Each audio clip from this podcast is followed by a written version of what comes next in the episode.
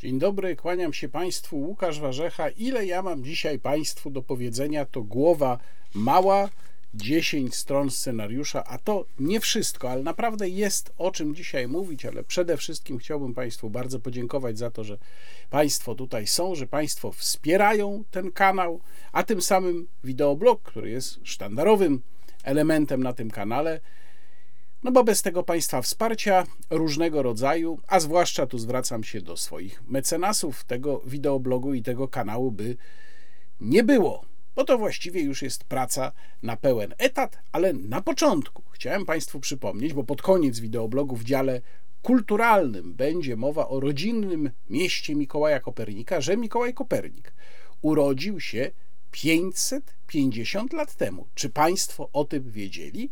Bo pani Małgorzata Kidawa-Błońska wiedziała.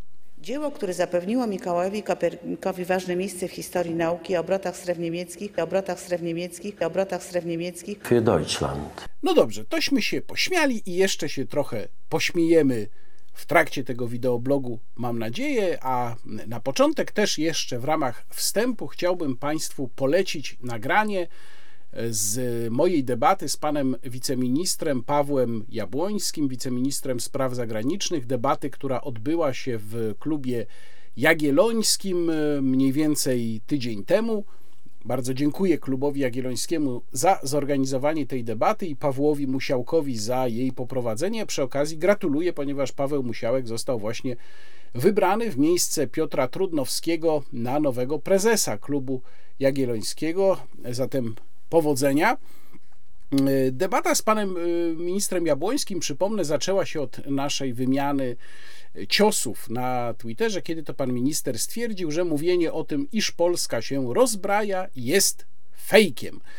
Nie będę już tutaj powtarzał całej swojej linii argumentacji. Mogą ją zresztą Państwo znaleźć właśnie w nagraniu z tej debaty. Link, rzecz jasna, w opisie filmu zwrócę Państwu uwagę tylko na jedną rzecz, która tam się przewijała. Jak kilkakrotnie mm, mówiłem tam o wprowadzaniu przez rząd cenzury, o cenzurowaniu debaty, o tym, że debata mm, na temat polskiego kursu wobec wojny na Ukrainie jest krępowana na różne sposoby, że jest wprowadzana miękka cenzura, a czasem to jest właściwie już cenzura twarda, tak jak to się stało z tygodnikiem Najwyższy Czas. Pan minister ani razu nie odniósł się do tych moich uwag, ale raz mu się wymsknęło, że niektóre opinie powinny być, jak to on powiedział, czy krępowane, czy wyciszane. Już nie pamiętam, jakiego określenia użył, to Państwo znajdą w zapisie tej debaty, więc myślę, że to też pokazuje, y, jaki jest faktyczny kierunek i czego by tak naprawdę chcieli członkowie rządu. A teraz już przechodzimy do głównych tematów wideoblogu. Niestety muszę zacząć od tematu znów dotyczącego wolności słowa. Bardzo często takie tematy się w wideoblogu pojawiają, ale niestety tak po prostu jest, że wolność słowa jest jednym z najbardziej zagrożonych naszych dzisiaj praw, a tym razem jest ona zagrożona za sprawą rozporządzenia Parlamentu Europejskiego i Rady numer 2021 przez 0381. Jeśli Państwo nie wiedzą o co chodzi, to wyjaśniam, że jest to rozporządzenie, które ma teoretycznie na celu wprowadzenie przejrzystych zasad reklamy politycznej i wydawałoby się, że nie ma nic w tym złego. Projektodawcy tego rozporządzenia wyszli z założenia, że nie można pozwolić na to, żeby ludźmi manipulowano za pomocą mediów społecznościowych, za pomocą właśnie reklamy politycznej, co do której nie będzie jasności, że ona jest reklamą polityczną albo przez kogo jest finansowana. Właściwie do tych założeń to nawet trudno się przyczepić, chociaż podejrzewam, że projektodawcy wychodzili tutaj z określonego politycznego punktu widzenia, mając na przykład na uwadze mm, kwestię rzekomego lub prawdziwego mieszania się Rosji do niektórych procesów demokratycznych na Zachodzie, mając na uwadze kwestię afer wokół Twittera i Donalda Trumpa. Dzisiaj wiemy skądinąd, że to nie wyglądało tak, jak się to nam wtedy przedstawiało w czasie, kiedy to się działo, no ale mm, takie były założenia. Y, sam numer rozporządzenia 2021 pokazuje, kiedy ono zostało zaprojektowane, a więc w jakich okolicznościach. Przypominam, że tutaj mówimy o momencie pośrodku pandemii, to również myślę, że miało tutaj znaczenie. No ale umówmy się, że Założenia były szczytne, tylko jak to często bywa, dobrymi chęciami piekło jest wybrukowane. I ważne jest to, że to rozporządzenie, tu polecam Państwu zresztą rozmowę mm, z prawnikiem, którą zrobiła na ten temat pani Monika Jaruzelska na swoim kanale. Ja przeanalizuję to y, po swojemu. Nie widziałem jeszcze tamtej rozmowy, tylko o nią zahaczyłem. Proszę pamiętać, że nie jestem prawnikiem, nie jestem ekspertem od prawa europejskiego, natomiast wiele rzeczy z tekstu unijnych rozporządzeń czy też dyrektyw da się wyczytać. Oczywiście nie mówię, że wyczytałem wszystko, ponieważ są to akty bardzo obszerne. No i często trzeba jeszcze przywoływać inne akty europejskie, czytać te, które czytamy razem z innymi aktami europejskimi.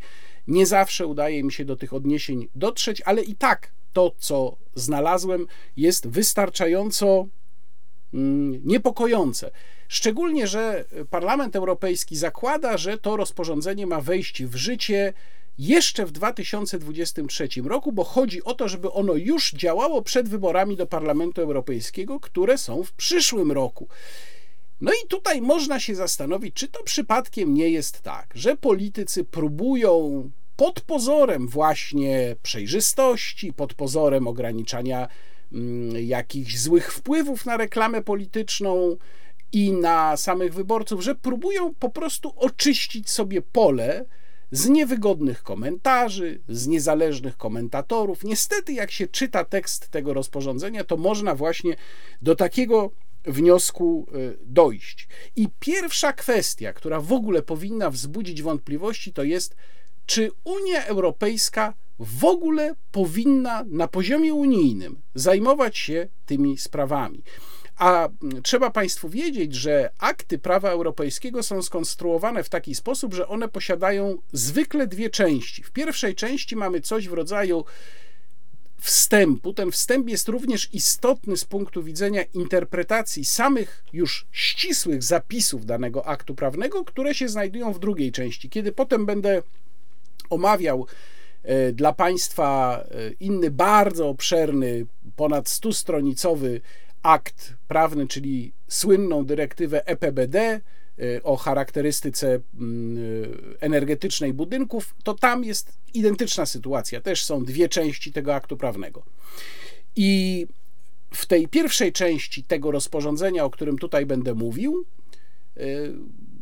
stwierdzono, że trzeba te regulacje zharmonizować po to, żeby uniknąć sytuacji problemów z transgranicznością, czyli że jedna firma działa w jednym kraju, ale oddziałuje na wyborców w innym kraju i tak dalej, i tak dalej.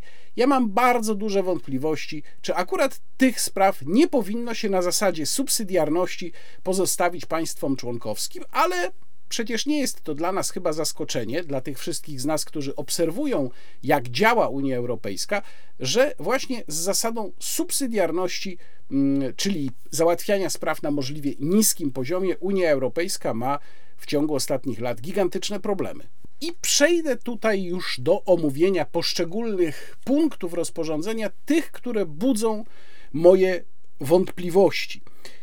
I zacznę tutaj właśnie od tej um, pierwszej części, czyli tej, która omawia intencje, założenia, powody, przyczyny, przesłanki do tego, żeby ten akt prawny wprowadzić w życie. I tak, w punkcie 17 czytamy: publikowanie lub rozpowszechnianie przez inne podmioty przekazu, który może mieć wpływ na wynik wyborów lub referendum, proces ustawodawczy lub regulacyjny, czy sposób głosowania, również powinno stanowić działalność w zakresie reklamy politycznej. Publikowanie przez inne lub rozpowszechnianie przez inne podmioty przekazu, który może mieć wpływ na te różne działania demokratyczne, no przecież ten wideoblog też może mieć wpływ na różne działania tego typu, bo w jakimś stopniu może wpłynąć na państwa decyzje. W celu ustalenia, czy publikowanie lub rozpowszechnianie przekazu może mieć wpływ na wynik wyborów, referendum, procesu ustawodawczego lub regulacyjnego, czy też na sposób głosowania, należy uwzględnić wszystkie istotne czynniki, takie jak treść przekazu, zastosowany język, kontekst, w jakim nastąpił przekaz, jego cel oraz środki, za pomocą których przekaz jest publikowany lub rozpowszechniany. Przekazy dotyczące kwestii społecznych lub kontrowersyjnych mogą, w zależności od przypadku, wpływać na wynik wyborów lub referendum, proces legislacyjny lub regulacyjny lub zachowania wyborców. No to właściwie czytając ten punkt, można dojść do wniosku, że dokładnie takie audycje jak ta podpadają już pod tę regulację. Punkt 19. Poglądy polityczne wyrażane w programach linearnych przekazów audiowizualnych lub publikowane w mediach drukowanych bez bezpośredniej zapłaty lub równoważnego wynagrodzenia nie powinny być objęte niniejszym rozporządzeniem. Czyli telewizja, radio, zwykłe gazety, ich to nie obowiązuje. To może obowiązywać takie osoby jak ja. Punkt 27.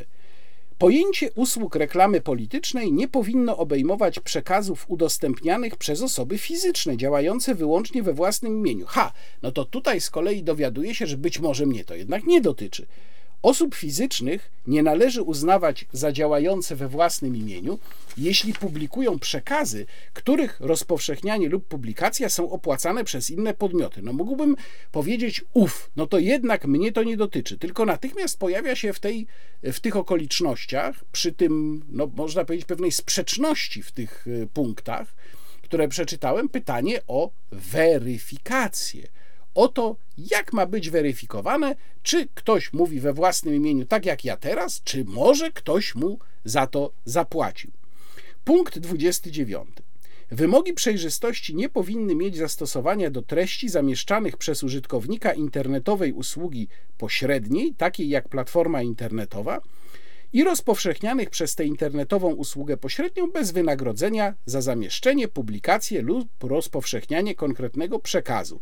Chyba, że użytkownik otrzymał wynagrodzenie za reklamę polityczną od osoby trzeciej. No to znów mogę powiedzieć, uf, no to chyba jednak nie chodzi o mnie.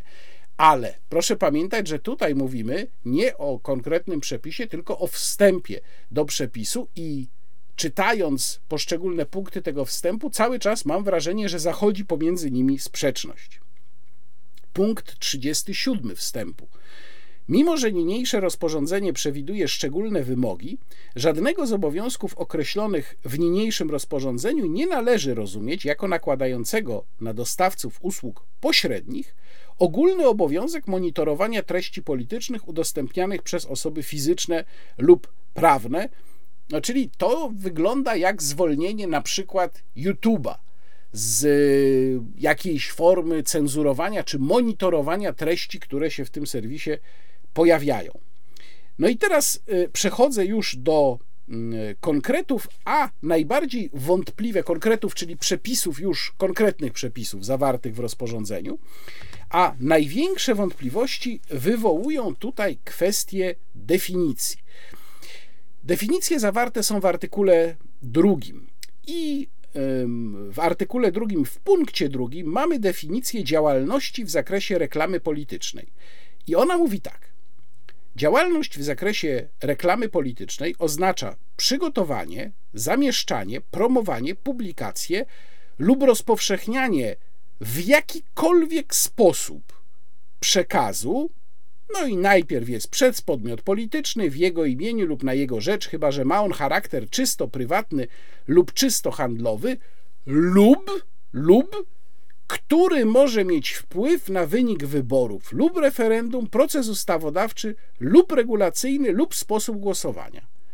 No to w tym podpunkcie B mieszczą się ewidentnie praktycznie wszelkie aktywności takie jak ta, jak ten wideoblog. No bo to jest dokładnie to, co przeczytałem wcześniej ze wstępu i co wzbudziło takie moje wątpliwości.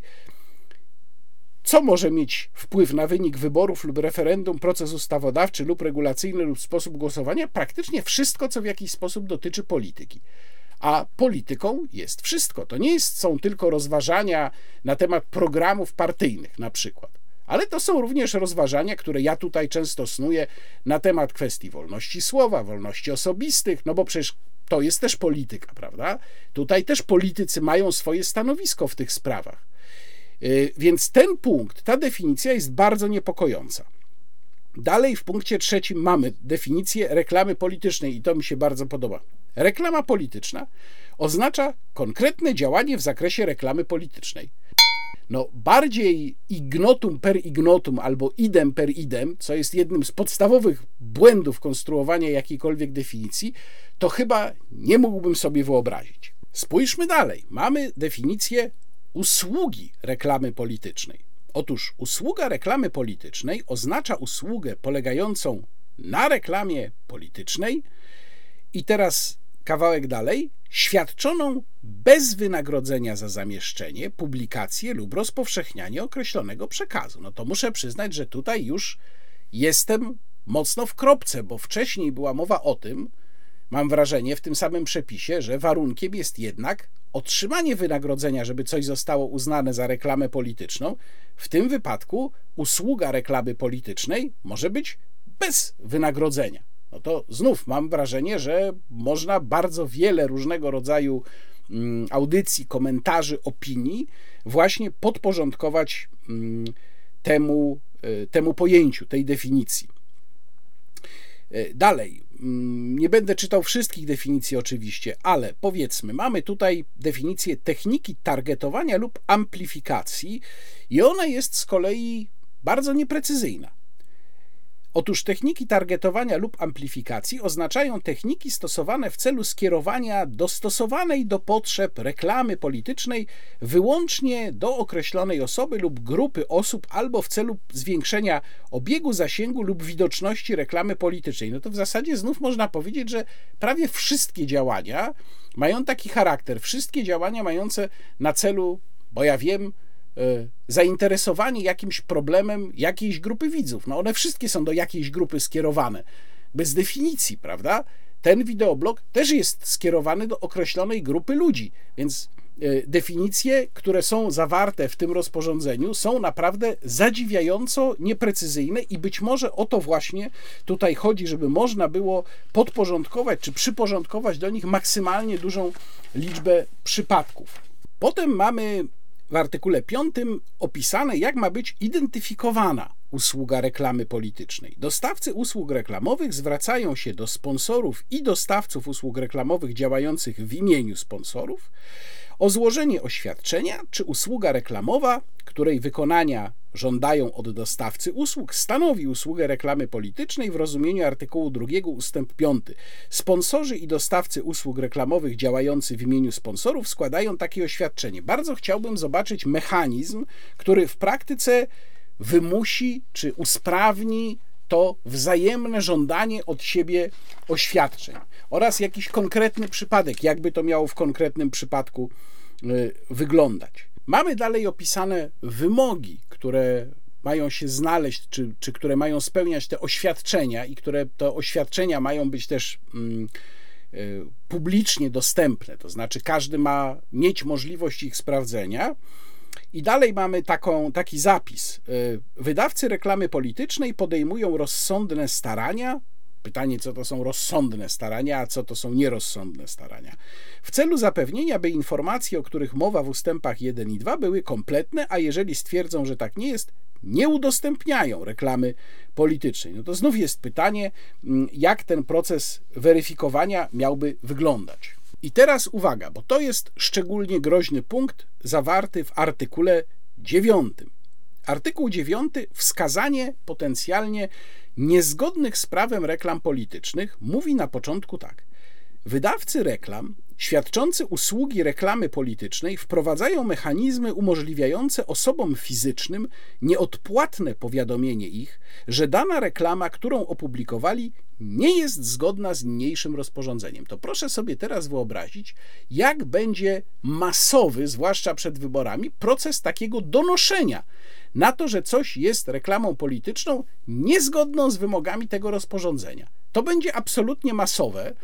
Będą zatrudniane całe farmy troli, które będą zgłaszały te y, poszczególne filmy różnego rodzaju, filmy czy przesłania, przekazy, bo przecież mogą to być najróżniejsze rzeczy, niekoniecznie filmy na YouTubie, będą je zgłaszały jako niezgodne z rozporządzeniem dotyczącym um, reklamy politycznej i w ten sposób prawdopodobnie będzie można utopić każdego, bo te, ci dostawcy reklamy politycznej y, utoną po prostu w tych doniesieniach. Oczywiście tu dalej są opisane mechanizmy, które pozwalają im, że tak powiem, odesłać na bambus w którymś momencie takiego donoszącego, natomiast jednak nie będzie można uniknąć zajmowania się tymi y, doniesieniami.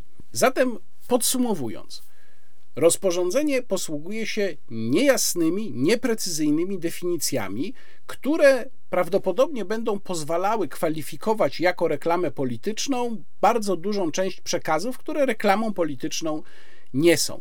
Może to doprowadzić do sparaliżowania, kompletnego sparaliżowania tej sfery, w której dzisiaj działają niezależni twórcy, publicyści, komentatorzy, no dokładnie tak jak ja to robię właśnie tutaj mówiąc do Państwa na YouTubie. Na pewno to jest skutek trzeci. Powstaną całe mechanizmy e, zorganizowane donoszenia na tę rzekomo nielegalną reklamę polityczną, czyli dochodzi, krótko mówiąc, do klasycznego wylania dziecka z kąpielą. Tylko teraz pojawia się pytanie. Czy to rzeczywiście jest wylanie dziecka z kąpielą? Czy rzeczywiście autorzy tego rozporządzenia którzy przecież muszą dostrzegać jego nieprecyzyjność. Ono zresztą jest, no, można powiedzieć, maksymalnie zawieszone w próżni. To znaczy, mnie jest bardzo trudno sobie wyobrazić konkretne mechanizmy powstające na jego podstawie. Takim językiem to jest napisane. Czy twórcy tego rozporządzenia naprawdę nie zdają sobie sprawy z ryzyka, jakie podejmują? Każde takie majstrowanie przy sferze wolności słowa jest niesamowicie niebezpieczne. I nie są to czcze obawy. Tu mogę chyba zdradzić, że ten film, ten wywiad pani Moniki Jaruzelskiej z prawnikiem zajmującym się tymi kwestiami, którego mm, no, diagnozy brzmią bardzo ostrzegawczo i niepokojąco, powstał w wyniku spotkania zorganizowanego przez Patronite dla um, części osób, które tam na Patronite zbierają pieniądze. Ja do nich nie należę, bo się z Patronite, do Patronite'a nie zapisałem. Kiedyś Państwu tłumaczyłem dlaczego, dawno, dawno temu. Natomiast y, no, jest wyraźne zaniepokojenie i ostrzeżenia płynące ze strony osób zajmujących się prawem europejskim i właśnie tymi kwestiami wolności słowa, że skutkiem wejścia w życie tego rozporządzenia może być między innymi wprowadzenie masowych shadowbanów przez y, tych pośredników, takich właśnie jak YouTube, na treści dotyczące w jakikolwiek sposób polityki, bo one się mieszczą w definicji, która jest zawarta w tym rozporządzeniu.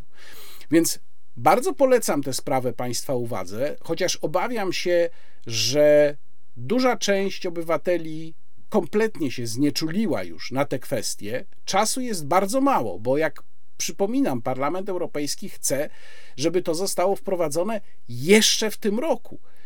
No i skutki tego mogą być po prostu nieobliczalne. Niektórzy twierdzą, no tak na przykład wypowiada się Warsaw Enterprise Institute, że tam wystarczy poprawić definicję. Ja nie mam takiego przekonania. Ja prawdę mówiąc, całe to rozporządzenie wywaliłbym do kosza. Natomiast na pewno byłoby fatalnie, gdyby ono w takiej właśnie postaci ostatecznie zostało zatwierdzone. Więc bardzo Państwa proszę, proszę mieć świadomość tego, że coś takiego się e, szykuje i warto obserwować niezależnych twórców, bo myślę, że my będziemy dalej tę sprawę śledzić. Mówię my, no bo już mogę chyba powiedzieć to nie tylko we własnym imieniu. Będziemy tę sprawę śledzić, będziemy się nią zajmować, bo ona tworzy po prostu zagrożenie dla bardzo wielu z nas i to niezależnie od tego, jakie wyrażamy poglądy.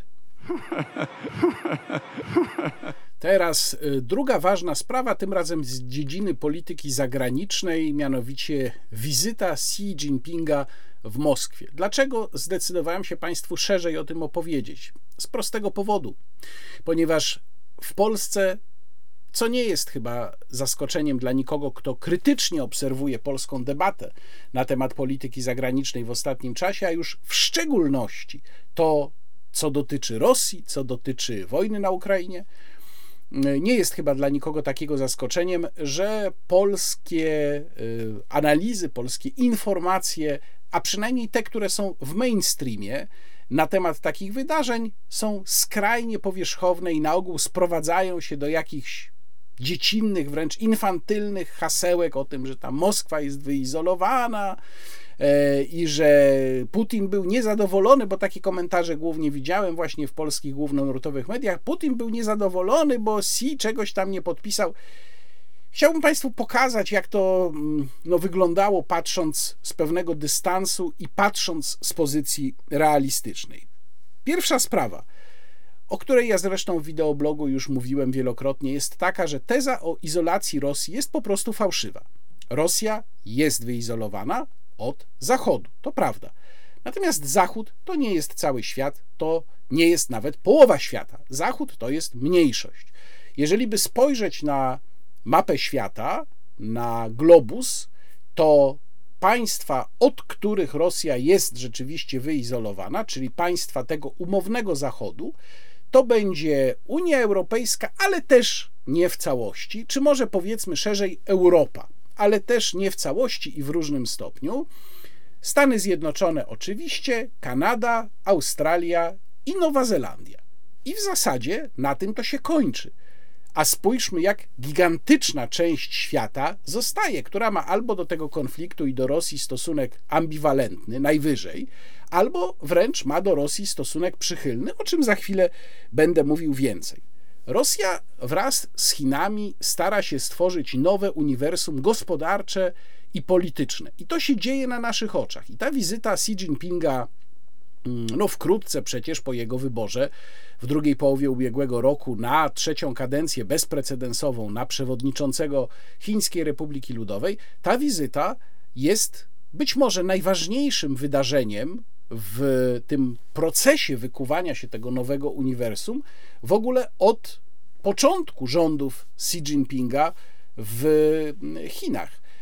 Bo do tej pory nie było takiej sytuacji, w której Rosja byłaby tak bardzo zmuszona szukać tego nowego, nowego uniwersum, nowego świata, nowych rynków zbytu, nowych partnerów politycznych.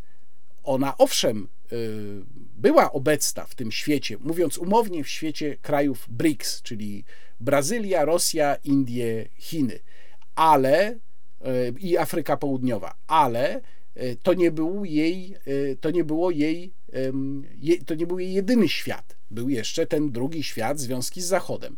Od Zachodu Rosja mm, sama się odcięła, czy też została odcięta, to w zależności od tego, jak na to patrzymy, no więc jest zmuszona wejść na maksa, jak najgłębiej, w ten świat, który tworzy w tej chwili razem z Chinami. I to jest proces, który wydaje się dosyć uporządkowany, z punktu widzenia rosyjskiego pewnie dosyć perspektywiczny, choć przede wszystkim on jest perspektywiczny z punktu widzenia chińskiego, no bo trudno tutaj naprawdę mieć wątpliwości, że to Chiny są najważniejszym, najsilniejszym krajem. Na drugim miejscu, być może w tej chwili na podobnym poziomie co Rosja, umieszczałbym Indie, które geopolityczny potencjał mają mniejszy niż Rosja, ale mają ogromny potencjał demograficzny. Natomiast z punktu widzenia demograficznego, gospodarczego i już w tej chwili również politycznego, to Chiny są na pierwszym miejscu. E, ja bym jeszcze dorzucił, że gdzieś tak pomiędzy mm, jedną nogą w tym świecie nowym, w tym nowym uniwersum stoi też Turcja, e, która przecież jest, nie zapominajmy, krajem NATO. Bardzo ważna jest e, rzecz, o której w ogóle już w Polsce się nie mówiło, bo coś tam o wizycie SITO jeszcze była mowa, natomiast w ogóle się nie mówiło o tym, że dokładnie w tym samym momencie, w tych samych dniach, kiedy Xi Jinping był w Moskwie. Również w Moskwie odbywała się międzynarodowa konferencja parlamentarna, tak to się nazywało, Rosja i Afryka w świecie wielobiegunowym, na którą przybyło około 40 delegacji z Afryki. Tam Władimir Putin chwalił się, że Rosja umorzyła krajom Afryki długi na sumę około 20 miliardów dolarów można uznać, że to nie jest dużo, ale pamiętajmy, że to jest umorzenie długów. To nie jest wzajemny handel, to nie są inwestycje, to jest umorzenie długów na taką sumę, co w niektórych z tych krajów może jednak robić wrażenie. Wśród przedstawicieli krajów afrykańskich, którzy przyjechali do Moskwy, byli reprezentanci Mali, Burkina Faso, Czadu, Republiki Środkowoafrykańskiej, Zimbabwe, Algierii nawet, a to przecież kraj arabski jednak, Gwinei-Bissau, Maroka. No i tu taka ciekawostka, Usmane Buguma, przewodniczący Zgromadzenia Parlamentarnego Gwinei-Bissau powiedział: Współpraca z Rosją nie jest krótkoterminowa, to długoterminowy wybór oparty na zaufaniu. E, influencerzy bliscy Rosji występowali pod hasłami przeciwstawienia się zachodniemu neokolonializmowi w Afryce. I to nie jest też e, ta wojna o Afrykę, o wpływy w Afryce, to nie jest jakaś nowość. E, Rosja zresztą w jakimś stopniu rywalizuje tu również z Chinami, które próbowały i nadal próbują swoje wpływy w Afryce zbudować. Natomiast bardzo jest to warte odnotowania z kilku powodów. Po pierwsze, dlatego, że Afryka jest kontynentem, na którym znajduje się ogromna część surowców naturalnych, ważnych z punktu widzenia również tej tak zwanej zielonej rewolucji europejskiej, że przypomnę tylko złoża, choćby złoża kobaltu, ale nie tylko, bo tam jest akurat dużo innych surowców w Kongo. Więc to jest wojna o panowanie nad surowcami. Motyw z kolei walki przeciwko kolonializmowi czy neokolonializmowi z pomocą Rosjan, a wcześniej Związku Sowieckiego, też nie jest nowy. On w czasie zimnej wojny przecież był jednym z najsilniejszych motorów współpracy z Moskwą. I to po prostu wraca, ponieważ odtwarza nam się świat wielobiegunowy ja bym powiedział, no tak, wielobiegunowy, nie dwubiegunowy, jak to było za czasów Rosji. O tej wielobiegunowości zresztą za chwilę będę jeszcze więcej mówił. E, I te kraje, w których są, jest duża część złóż bardzo cennych surowców, po prostu Zachodowi się w tym momencie wymykają z ręki. Ten, y, ta konferencja w Moskwie bardzo dobrze to mm, pokazuje. Zresztą cała wizyta Xi Jinpinga odbywała się pod hasłami przeciwstawienia się y, nie tylko amerykańskiej dominacji, ale właśnie tworzeniu świata jednobiegunowego. Ten wątek, ten motyw y, działania na rzecz multilateralizmu, wielobiegunowości, na rzecz y, organizacji międzynarodowych, które rzeczywiście skupiają różne kraje, a, y, które działają na rzecz, y, no przynajmniej deklaratywnie, pewnego porozumienia, czyli na przykład na rzecz ONZ-u. Ten wątek jest bardzo mocno widoczny od momentu wybuchu, zwłaszcza od momentu wybuchu wojny na Ukrainie, w dyplomacji i w retoryce Chin. On również był bardzo mocno widoczny, właściwie stanowił w ogóle przewodni motyw w Global Security Initiative, czyli tym takim y, długim y, tekście, który omawiałem w jednym z poprzednich y, wideoblogów, który przypisywany jest Xi Jinpingowi, który czasem mylony jest z takim krótkim, kilkupunktowym czy kilkunastopunktowym planem pokojowym na rzecz Ukrainy, aczkolwiek w Global Security Initiative, o czym również mówiłem, Ukraina jest wymieniona jako jedyny kraj z nazwy. Plan Chin wydaje się taki, żeby nadal wydawać się państwem możliwie niezaangażowanym w ten konflikt. To znaczy, Chiny próbują z jednej strony na użytek i samej Ukrainy, bo pewnie tam upatrują ewentualnych interesów w fazie odbudowy, i na użytek przynajmniej części państw europejskich, no raczej nie Polski, bo Polska jest traktowana jako ściśle związana ze Stanami Zjednoczonymi, a więc uczestnicząca mm, w ich walce z Chinami,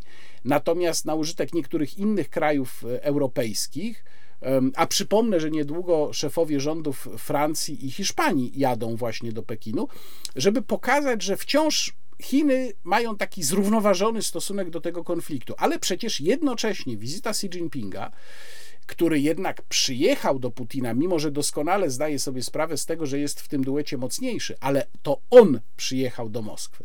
To miało na celu podkreślenie, że mimo tego zrównoważenia Chiny stoją zdecydowanie i twardo właśnie przy mm, swoim rosyjskim e, partnerze. Bardzo ważne jest to, że Chiny mocno przestrzegają Rosję przed użyciem broni jądrowej. Ten wątek ostrzeżenia przed użyciem broni jądrowej pojawia się praktycznie we wszystkich znaczących chińskich tekstach.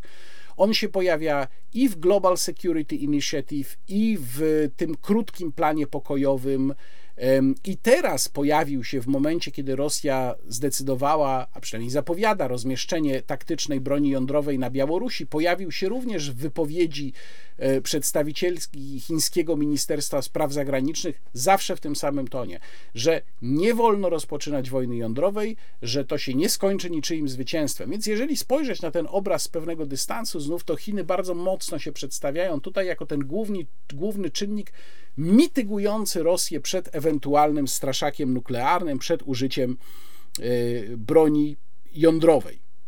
W czasie tej wizyty Xi Jinpinga podpisano aż 14 różnego rodzaju deklaracji. One tam mają różną rangę, począwszy od takiej najważniejszej deklaracji, głównej deklaracji politycznej, e, poprzez zupełnie takie, no już tam sektorowe, na przykład porozumienie o produkcji mm, wspólnych programów telewizyjnych. Tutaj też odsyłam Państwa do twitterowego profilu pana Łukasza Kobierskiego, który bardzo interesująco tę wizytę podsumowywał. To jest specjalista od spraw zagranicznych, który zajmuje się właśnie w dużej mierze Chinami. Link do profilu pana Łukasza Kobierskiego w opisie tego filmu. No i warto też odnotować, to jest bardzo ważne, że Władimir Putin został przez Xi Jinpinga zaproszony do złożenia wizyty w Pekinie w tym roku i na pewno do tej wizyty dojdzie. To jest, nawiasem mówiąc, też taki psztyczek trochę mm, w kierunku Międzynarodowego Trybunału Karnego i e, listu gończego za Putinem, o którym jeszcze e, za chwilę powiem. Przed wizytą w Moskwie Xi Jinping opublikował artykuł w prasie rosyjskiej, natomiast Władimir Putin opublikował artykuł w prasie chińskiej, więc była taka wymiana artykułów i tu chciałbym Państwu przytoczyć kilka ciekawszych fragmentów z tekstu Xi Jinpinga, przewodniczącego, czy też jak tutaj w tym tekście jest napisane prezydenta e, Chińskiej Republiki Ludowej.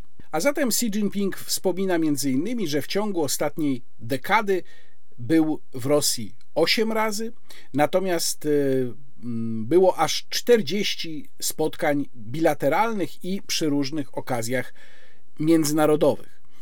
Y, pisze tak Xi Jinping, tu tłumaczę na bieżąco z angielskiego. Y, nasze dwie strony scementowały wzajemne zaufanie i budowały nowy model relacji pomiędzy najważniejszymi krajami. Kierowała nami wizja trwającej przyjaźni i współpracy, na której obie strony wygrywają. Chiny i Rosja rozwijają swoje wzajemne stosunki bez prowadzenia polityki konfrontacji wobec jakiegokolwiek e, sojuszu czy jakiegokolwiek państwa trzeciego. Wzajemne relacje handlowe Chin i Rosji przekroczyły 190 miliardów dolarów w ubiegłym roku i jest to wzrost o 116% w stosunku do sytuacji sprzed 10 lat, a Chiny były największym rosyjskim partnerem handlowym czy są, pozostają największym rosyjskim partnerem handlowym od 13 lat. Do 2000, tu mogę dodać, do 2024 roku te relacje handlowe mają przekroczyć 200 miliardów dolarów. No, oczywiście Xi Jinping tutaj taktownie nie wspomina o tym, na czyją korzyść jest bilans handlowy w tej wzajemnej e, relacji. E, I dalej, to są właśnie te fragmenty, w których Xi Jinping znów wspomina o świecie multilateralnym, o instytucjach, które powinny stanowić jego podstawę, jego zdaniem. Chiny i Rosja stanowczo opowiadają się za trwaniem systemu, w którego centrum są, jest Organizacja Narodów Zjednoczonych, y, porządku y, opartego na prawie międzynarodowym oraz za tym, żeby normy w relacjach międzynarodowych oparte były na celach i zasadach Karty Narodów Zjednoczonych. E, pozostajemy w e, ścisłej koordynacji i komunikacji e, wewnątrz mechanizmu Stanów Zjednoczonych, organizacji, szanghajskiej organizacji współpracy, BRICS, G20 i w różnych innych multilateralnych mechanizmach oraz pracujemy razem na rzecz większej demokracji w stosunkach międzynarodowych w multilateralnym, wielobiegunowym świecie. To jest ten główny cel Chin, czyli odejście, osłabienie pozycji Stanów Zjednoczonych na tyle, żeby świat przestał być jednobiegunowy, stał się wielobiegunowy. I moje, y, moja ocena jest taka, że w zasadzie to się Chinom już udało. Teraz to już nie jest walka o to, żeby obalić porządek jednobiegunowy, raczej to jest walka o to, żeby te bieguny dwa, dwa albo trzy raczej trzy niż dwa, miały bardziej, y, były bardziej zrównoważone. Oczywiście to nie nastąpi tak szybko, bo na razie te dwa bieguny, rosyjski i chiński, razem być może mogą próbować się równać z amerykańskim, czyli wciąż 1 plus 1 jest mniej niż ten jeden amerykański, e, ale wszystko przed nami i na pewno taki jest właśnie chiński cel. Moja nadchodząca wizyta w Rosji, pisze, pisze Xi Jinping, bo przypominam, że artykuł został opublikowany jeszcze przed jego przyjazdem do Rosji, będzie podróżą przyjaźni, współpracy i pokoju. Niecierpliwie oczekuję, aby wspólnie z prezydentem Putinem zaadaptować nową wizję, nowe wytyczne i nowe mechanizmy dla wzrostu chińsko-rosyjskiego e, całościowego, strategicznego partnerstwa i koordynacji w nadchodzących latach, pisze Xi Jinping. Dalej Xi Jinping pisze: Musimy czynić e, nieustające wysiłki na rzecz synergii pomiędzy um, inicjatywą Nowego Jedwabnego Szlaku i Euroazjatycką Unią Gospodarczą. Przypomnę, że Euroazjatycka Unia Gospodarcza to jest Rosja, Białoruś, Armenia, Kazachstan i Kirgistan. I teraz być może najważniejszy fragment z tego bardzo takiego podniosłego, w typowo chińskim, myślę, stylu utrzymanego tekstu. Dzisiejszy świat przechodzi przez zmiany niewidziane od wieku. Historyczny trend na rzecz pokoju, rozwoju i współpracy, w której obie strony wygrywają, jest niepowstrzymany.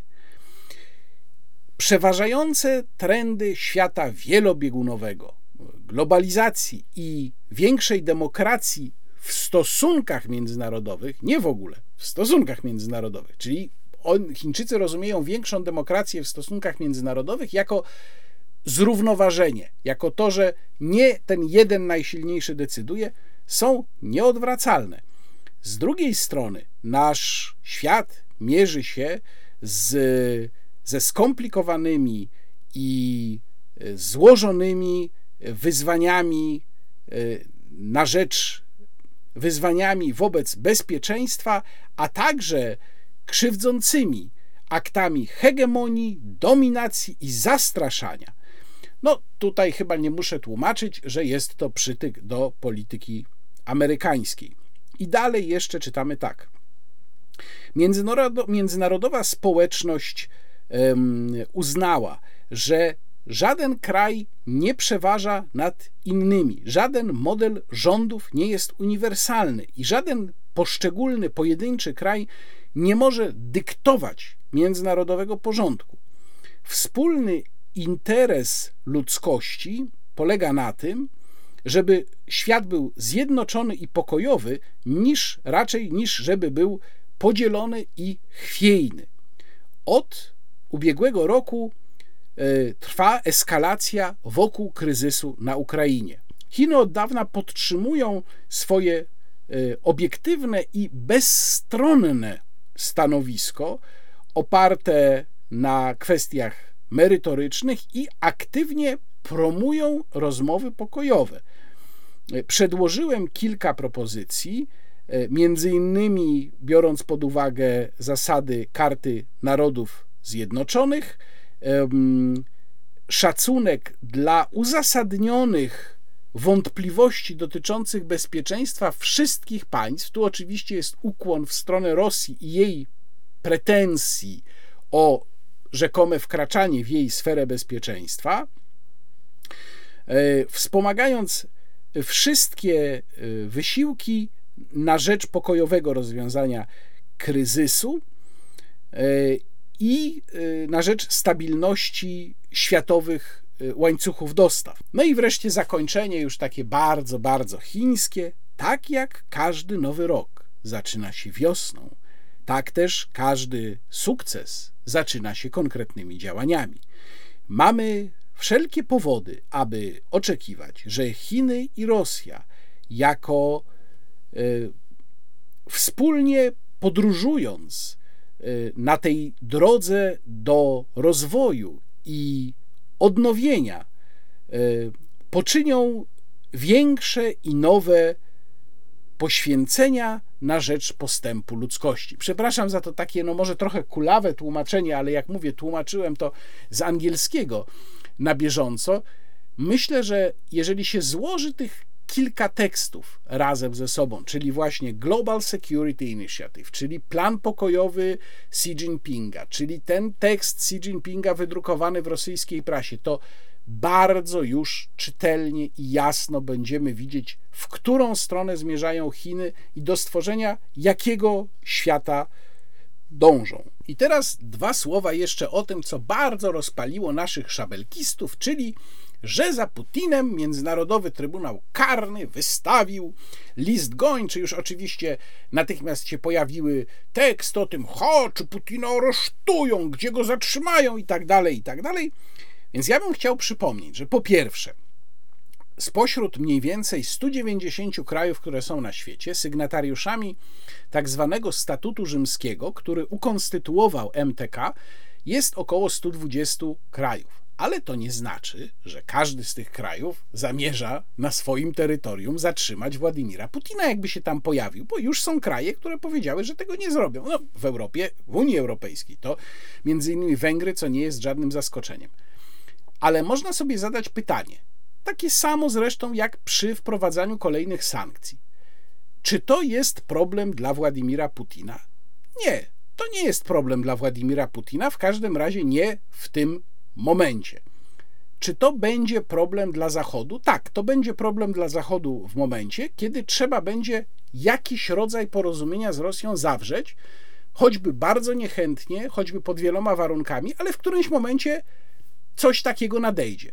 No i co wtedy, prawda? Bo jak się y, wydaje takie, taki list gończy za przywódcą, no to można to uczynić w dwóch sytuacjach. Albo wtedy, kiedy ma się do czynienia z jakimś kraikiem, który nie ma specjalnej siły i którego się nie należy w żaden sposób obawiać, albo z którym nie będzie można, czy nie będzie trzeba rozmawiać, no to tak jak było w przypadku niektórych przywódców w czasie wojen bałkańskich, albo wtedy, kiedy się spodziewamy, że taki kraj zostanie kompletnie pokonany, prawda? całkowicie pokonany, tak jak Niemcy w czasie II wojny światowej.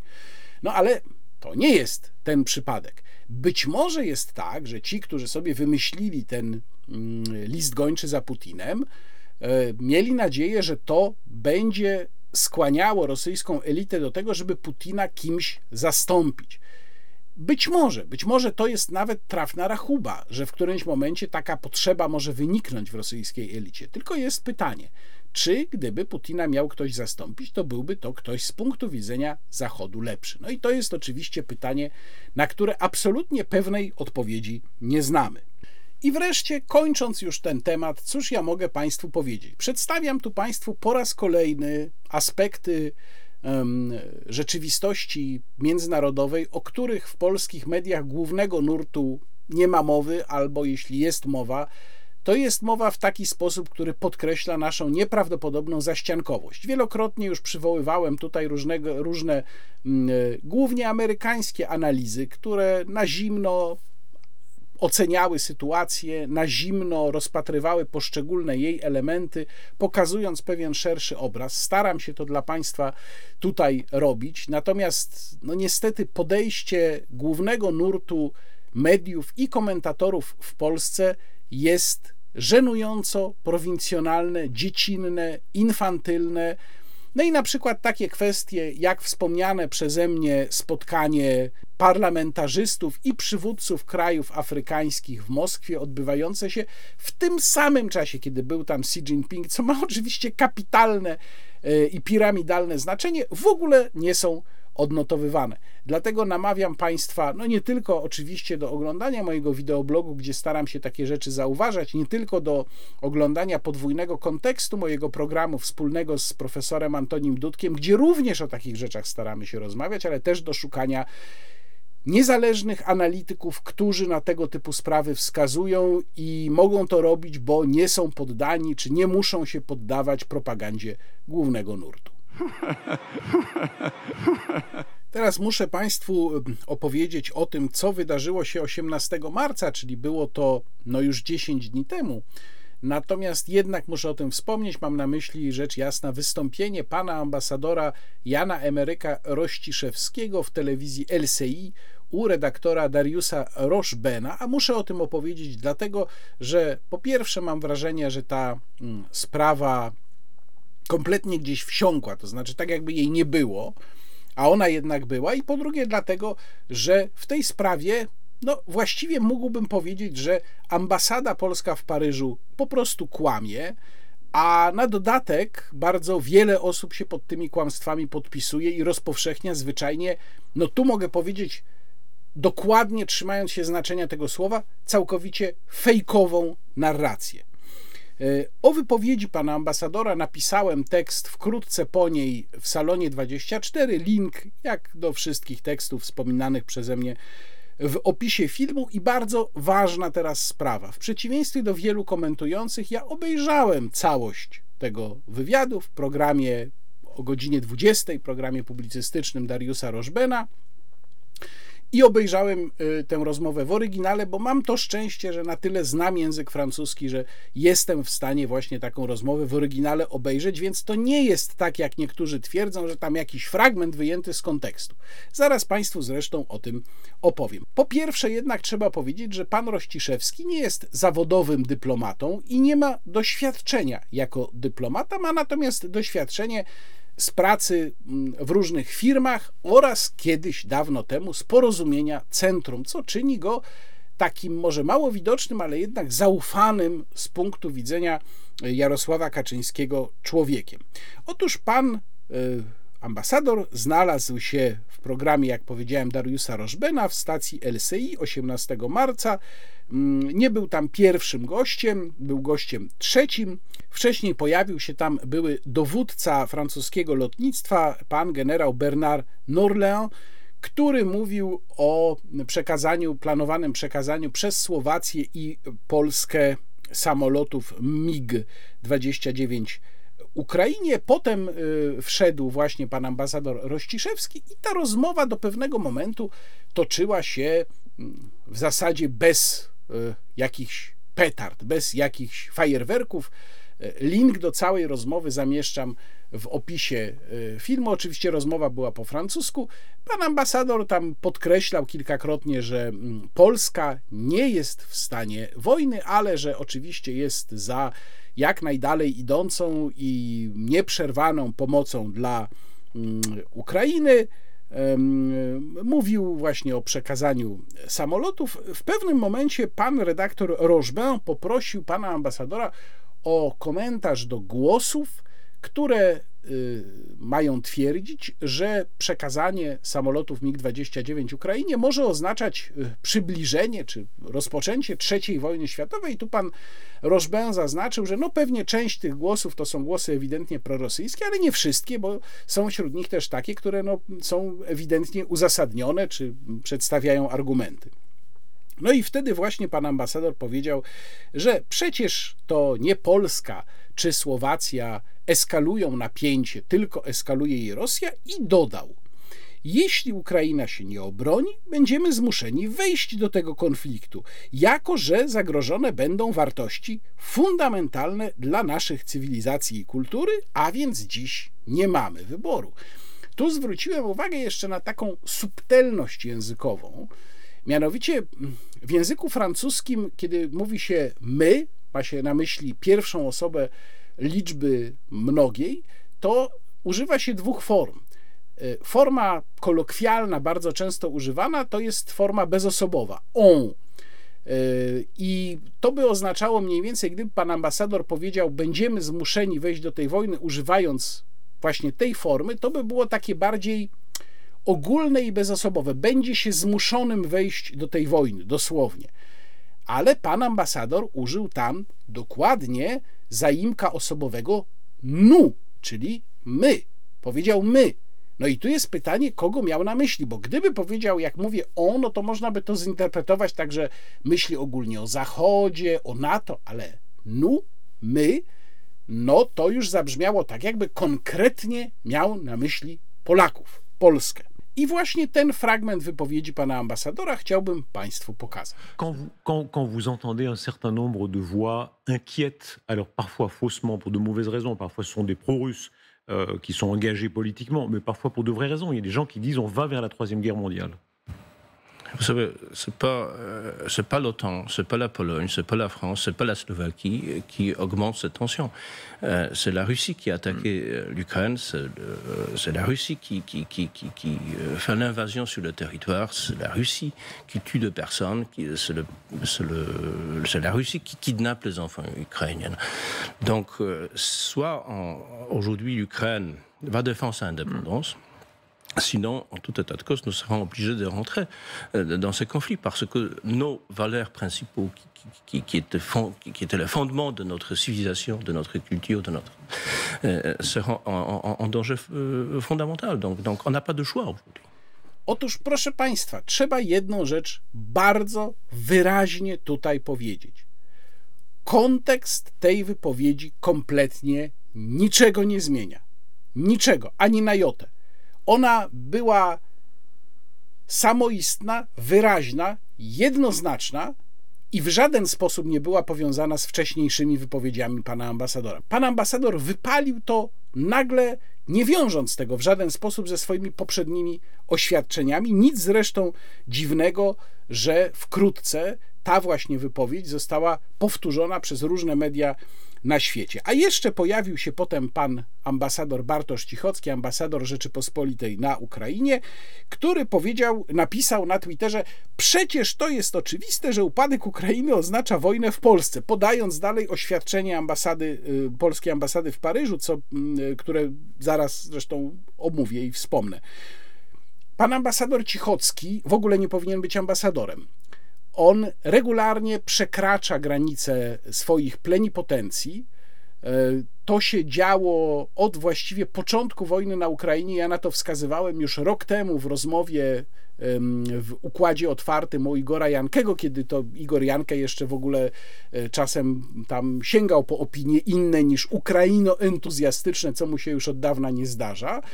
I pan ambasador Cichocki, jeszcze bardziej niż pan ambasador Rościszewski, powinien po prostu zostać zdjęty z tej funkcji już dawno, ponieważ y, to, co on wyprawia w sensie swoich wypowiedzi publicznych, no dalece, dalece przekracza ramy tego, co wolno mówić ambasadorowi, przedstawicielowi Rzeczypospolitej, którego zadaniem nie jest kształtowanie polityki państwa wysyłającego, i który ma być z natury powściągliwy w wyrażaniu swoich opinii. Niestety to kompletnie nie dotyczy pana ambasadora mm, y, Bartosza Cichockiego.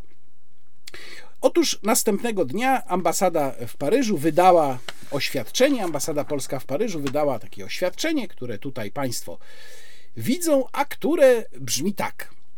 W związku z pojawiającymi się komentarzami na temat wywiadu udzielonego przez ambasadora Rościszewskiego francuskiej stacji LCI 18 marca, zwracamy uwagę, że jest ona przez niektóre media interpretowana w oderwaniu od kontekstu, w jakim została wygłoszona. W trakcie półgodzinnej rozmowy z redaktorem ambasador Rościszewski przekonywał o konieczności udzielania wsparcia Ukrainie przez sojuszników. To prawda, przekonywał. Mówił także o groźbie, jaką dla Europy i europejskich wartości stanowi Rosja. To prawda, o tym mówił. Dokładne wysłuchanie całości rozmowy pozwala zrozumieć, że nie było w niej zapowiedzi bezpośredniego zaangażowania się przez Polskę w konflikt. No niestety, droga ambasado Polska w Paryżu było, a jedynie przestrzeżenie przed konsekwencjami, jakie może mieć porażka Ukrainy, możliwość zaatakowania lub wciągnięcia do wojny przez Rosję kolejnych krajów Europy Środkowej, krajów bałtyckich i Polski. No więc jest to po prostu kłamstwo mówiąc zupełnie wprost. I niestety to kłamstwo powtórzyli również niektórzy moi koledzy, mówiąc o tym, że ambasador Rościszewski właśnie tylko tak spekulował, co się stanie, jak Rosja zajmie Ukrainę i potem uderzy dalej. Nie. Pan ambasador Rościszewski powiedział wprost to, co ja Państwu zrelacjonowałem. Powiedział, jeśli Ukraina nie obroni swojej niepodległości, będziemy zmuszeni wejść do wojny. Nie powiedział, Rosja nas zaatakuje i wtedy zostaniemy wciągnięci do wojny. Powiedział, będziemy zmuszeni wejść do konfliktu. To są słowa pana ambasadora. No i dalej, wypowiedź ambasadora Rościszewskiego wpisuje się w tę analizę i w tym znaczeniu należy rozumieć przytaczany kilkusekundowy fragment wypowiedzi. W innych fragmentach ambasador jasno mówi, że Polska nie jest w stanie wojny, to jest też prawda, to mówi, ale robi wszystko, aby pomóc Ukrainie obronić się w tym konflikcie, to jest prawda. Doszukiwanie się sensacyjnej wypowiedzi, nie wpisującej się w konsekwentnie podejmowane od roku działania Polski, mające właśnie pomóc Ukrainie wygrać ten konflikt, tak aby nie zbliżył się on bardziej do Europy i Polski, należy rozważać w kategoriach złej woli. No więc nie, w kategoriach złej woli to należy rozważać takie kłamstwa, które w tym oświadczeniu zawarła ambasada polska w Paryżu. A trzeba dodać jeszcze, że mimo skierowanych do MSZ-u do rzecznika prasowego MSZ moich pytań. Jedyne co otrzymałem, to nie wyjaśnienie, czy pan ambasador, bo o to pytałem, czy pan ambasador kierował się jakimiś wytycznymi, czy pan, pan ambasador wyrażał mm, stanowisko polskiego rządu, tylko zostałem odesłany właśnie do tego oświadczenia ambasady polskiej w Paryżu. No i teraz można zadać sobie pytanie. Skąd się wzięły te słowa pana ambasadora Rościszewskiego? Najprostsze wyjaśnienie byłoby takie, że no, walnął głupotę, był to jakiś lapsus, nie wiem, no, chciał się popisać, odjęło mu rozum na chwilę. Ale gdyby tak było, to wtedy nie ambasada polska w Paryżu powinna zamieszczać kłamliwe oświadczenie, tylko MSZ powinien był się odciąć stanowczo od słów pana ambasadora i uczciwie napisać, że pan ambasador nie skonsultował swojej wypowiedzi, Y, być może napisać, że zostanie wezwany na konsultacje. Ja nie mówię, że powinien zostać odwołany, ale to byłoby takie wyraźne zaznaczenie. Nie, pan ambasador się absolutnie zagalopował. My nie utożsamiamy się jako państwo z jego słowami. No ale nic takiego nie nastąpiło. Pan ambasador nie został w ogóle zdyscyplinowany, mało tego, można powiedzieć, że został wzięty w obronę. No więc skąd to się wzięło? Może to jest odbicie poglądu, który panuje w kręgach władzy, do których niewątpliwie pan ambasador Rościszewski, jako członek starego zakonu PC, należy. A może to jest jeszcze coś więcej. Jak napisałem w tekście, który polecam Państwu, który e, znalazł się w najnowszym wydaniu tygodnika do rzeczy, może jest to rodzaj balonu próbnego. Może pan ambasador dostał za zadanie no, wypróbować czy oswajać Polaków z jakimiś kolejnymi posunięciami. Być może e, jest jakiś plan rozważany, którego realizacja wymaga przesuwania okna Overtona. Jeszcze parę miesięcy temu nie mówiłbym tego, co mówię w tej chwili, ale po historii z pięciomiesięcznym pobytem tajnego kontyngentu policyjnego na Ukrainie, jak już tłumaczyłem, nie mogę ufać swojemu państwu i swojemu rządowi. Przynajmniej w tych kwestiach. Po prostu nie ufam. I w tym kontekście trzeba jeszcze przypomnieć o dosyć skandalicznej sprawie, która też nie ma dalszego ciągu. Ustawa o obronie ojczyzny. Artykuł 541 mówi o wyreklamowaniu nie tylko z ćwiczeń, ale również z poboru wszystkich wyższych urzędników państwowych, wszystkich parlamentarzystów, czyli posłów i senatorów, wszystkich radnych nawet, a także, tu przytoczę dosłownie, osób, które ze względu na posiadane kwalifikacje lub zajmowane stanowiska niezbędne są dla zapewnienia obrony lub bezpieczeństwa państwa, czyli władza może sobie wyreklamować od wojny praktycznie każdego. Ten zapis nadal jest, nikt się nim nie zajął, jest skandaliczny, bo władza po prostu w razie czego rzuca ludzi do walki, a sama bezpiecznie ewakuuje się na Zaleszczyki. jeszcze jedna sprawa, którą w tym kontekście chciałbym krótko poruszyć, to jest ta zapowiedź Władimira Putina mm, przemieszczenia czy rozmieszczenia broni taktycznej broni jądrowej na Białorusi. No i spotkałem się z takimi argumentami. To jest taka narracja szabelkistów, która teraz cały czas ją spotykam. To znaczy, że ale właściwie nie ma różnicy, bo w obwodzie kaliningradzkim i tak ta broń jądrowa jest. No więc po pierwsze, my nie wiemy, czy ona tam jest, nie mamy takiej pewności. Są przesłanki, żeby tak sądzić, ale pewności nie ma. To, że są tam rakiety Iskander, to nie znaczy, że jest tam na pewno broń jądrowa, bo rakiety Iskander są środkiem przenoszącym różnego rodzaju głowice. One mogą być wyposażone w głowice o taktycznym ładunku jądrowym, a mogą być wyposażone w głowice konwencjonalne. Więc sama obecność Iskanderów nie oznacza, że jest tam broń jądrowa. Iskandery mają maksymalny zasięg 500 km, ale to w zależności od typu, bo są też takie, które mają mniejszy zasięg 300 coś kilometrów. I jeżeli spojrzymy na mapę, możemy sobie otworzyć na przykład Google Earth i wykreślić okrąg o promieniu 500 km, to wtedy zobaczymy, że jeżeli taktyczna broń jądrowa znajduje się w e, obwodzie kaliningradzkim, to ona nie sięga południowych krańców Polski, nie sięga Krakowa, ale co ważne, nie sięga lub też jest na granicy jej zasięgu Rzeszów, czyli główny hub transportowy, przez który przechodzi cała broń jadąca e, i cały sprzęt jadący na Ukrainę. Natomiast jeżeli by ta broń została rozmieszczona mm, e, na Białorusi, no to wtedy sytuacja oczywiście jest już inna. To wtedy Rzeszów jako ten hub jest w pełni w jej zasięgu.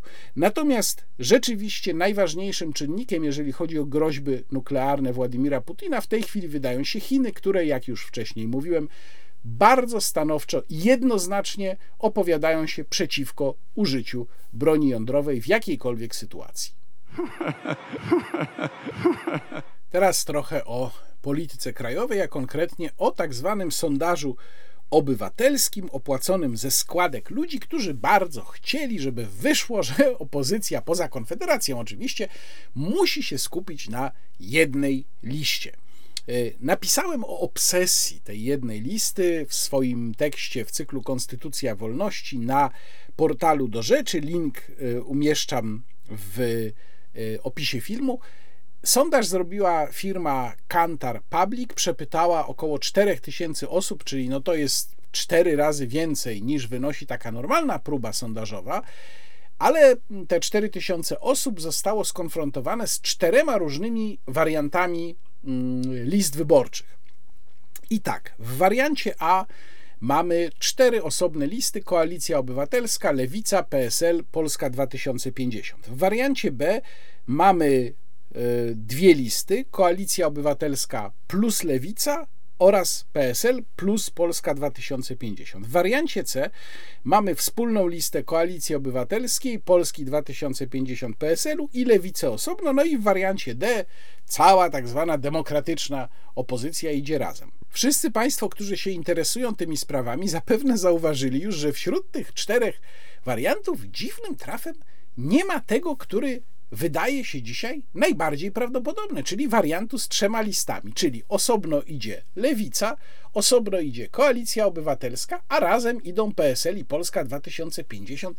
Widocznie jakoś ten wariant nie pasował do koncepcji. A tak to wyniki wyszły zgodnie z oczekiwaniami yy, zamawiających sondaż. I tu przeczytam Państwu, jakie one są, przy czym to też jest ciekawe i ważne, że po pierwsze, wzięto pod uwagę wyłącznie osoby, które powiedziały, że na pewno pójdą na wybory, więc brak tego wariantu z trzema listami plus uwzględnienie tylko osób, które powiedziały, że na pewno pójdą na wybory, już bardzo mocno podważają wiarygodność tego sondażu. To jest pierwsza kwestia. A druga kwestia, że mamy tutaj przeliczenie tych wariantów, wyników tych wariantów nie przedstawione w postaci, wyniki przedstawione nie w postaci procentów, tylko przeliczenie już na mandaty. I tak, wariant A, czyli przypominam osobne listy w sumie wtedy mają te, ma ta opozycja demokratyczna 225 mandatów, PiS 180, Konfederacja 55, czyli razem 235. I tu jeszcze jedno założenie, czyli automatycznie zupełnie założono, że oczywiście Konfederacja wchodzi w koalicję z PiSem, co jest też bzdurą i założeniem wziętym, prawdę mówiąc, z sufitu. Też za chwilę będę o tym jeszcze więcej mówił, komentując wyniki Konfederacji.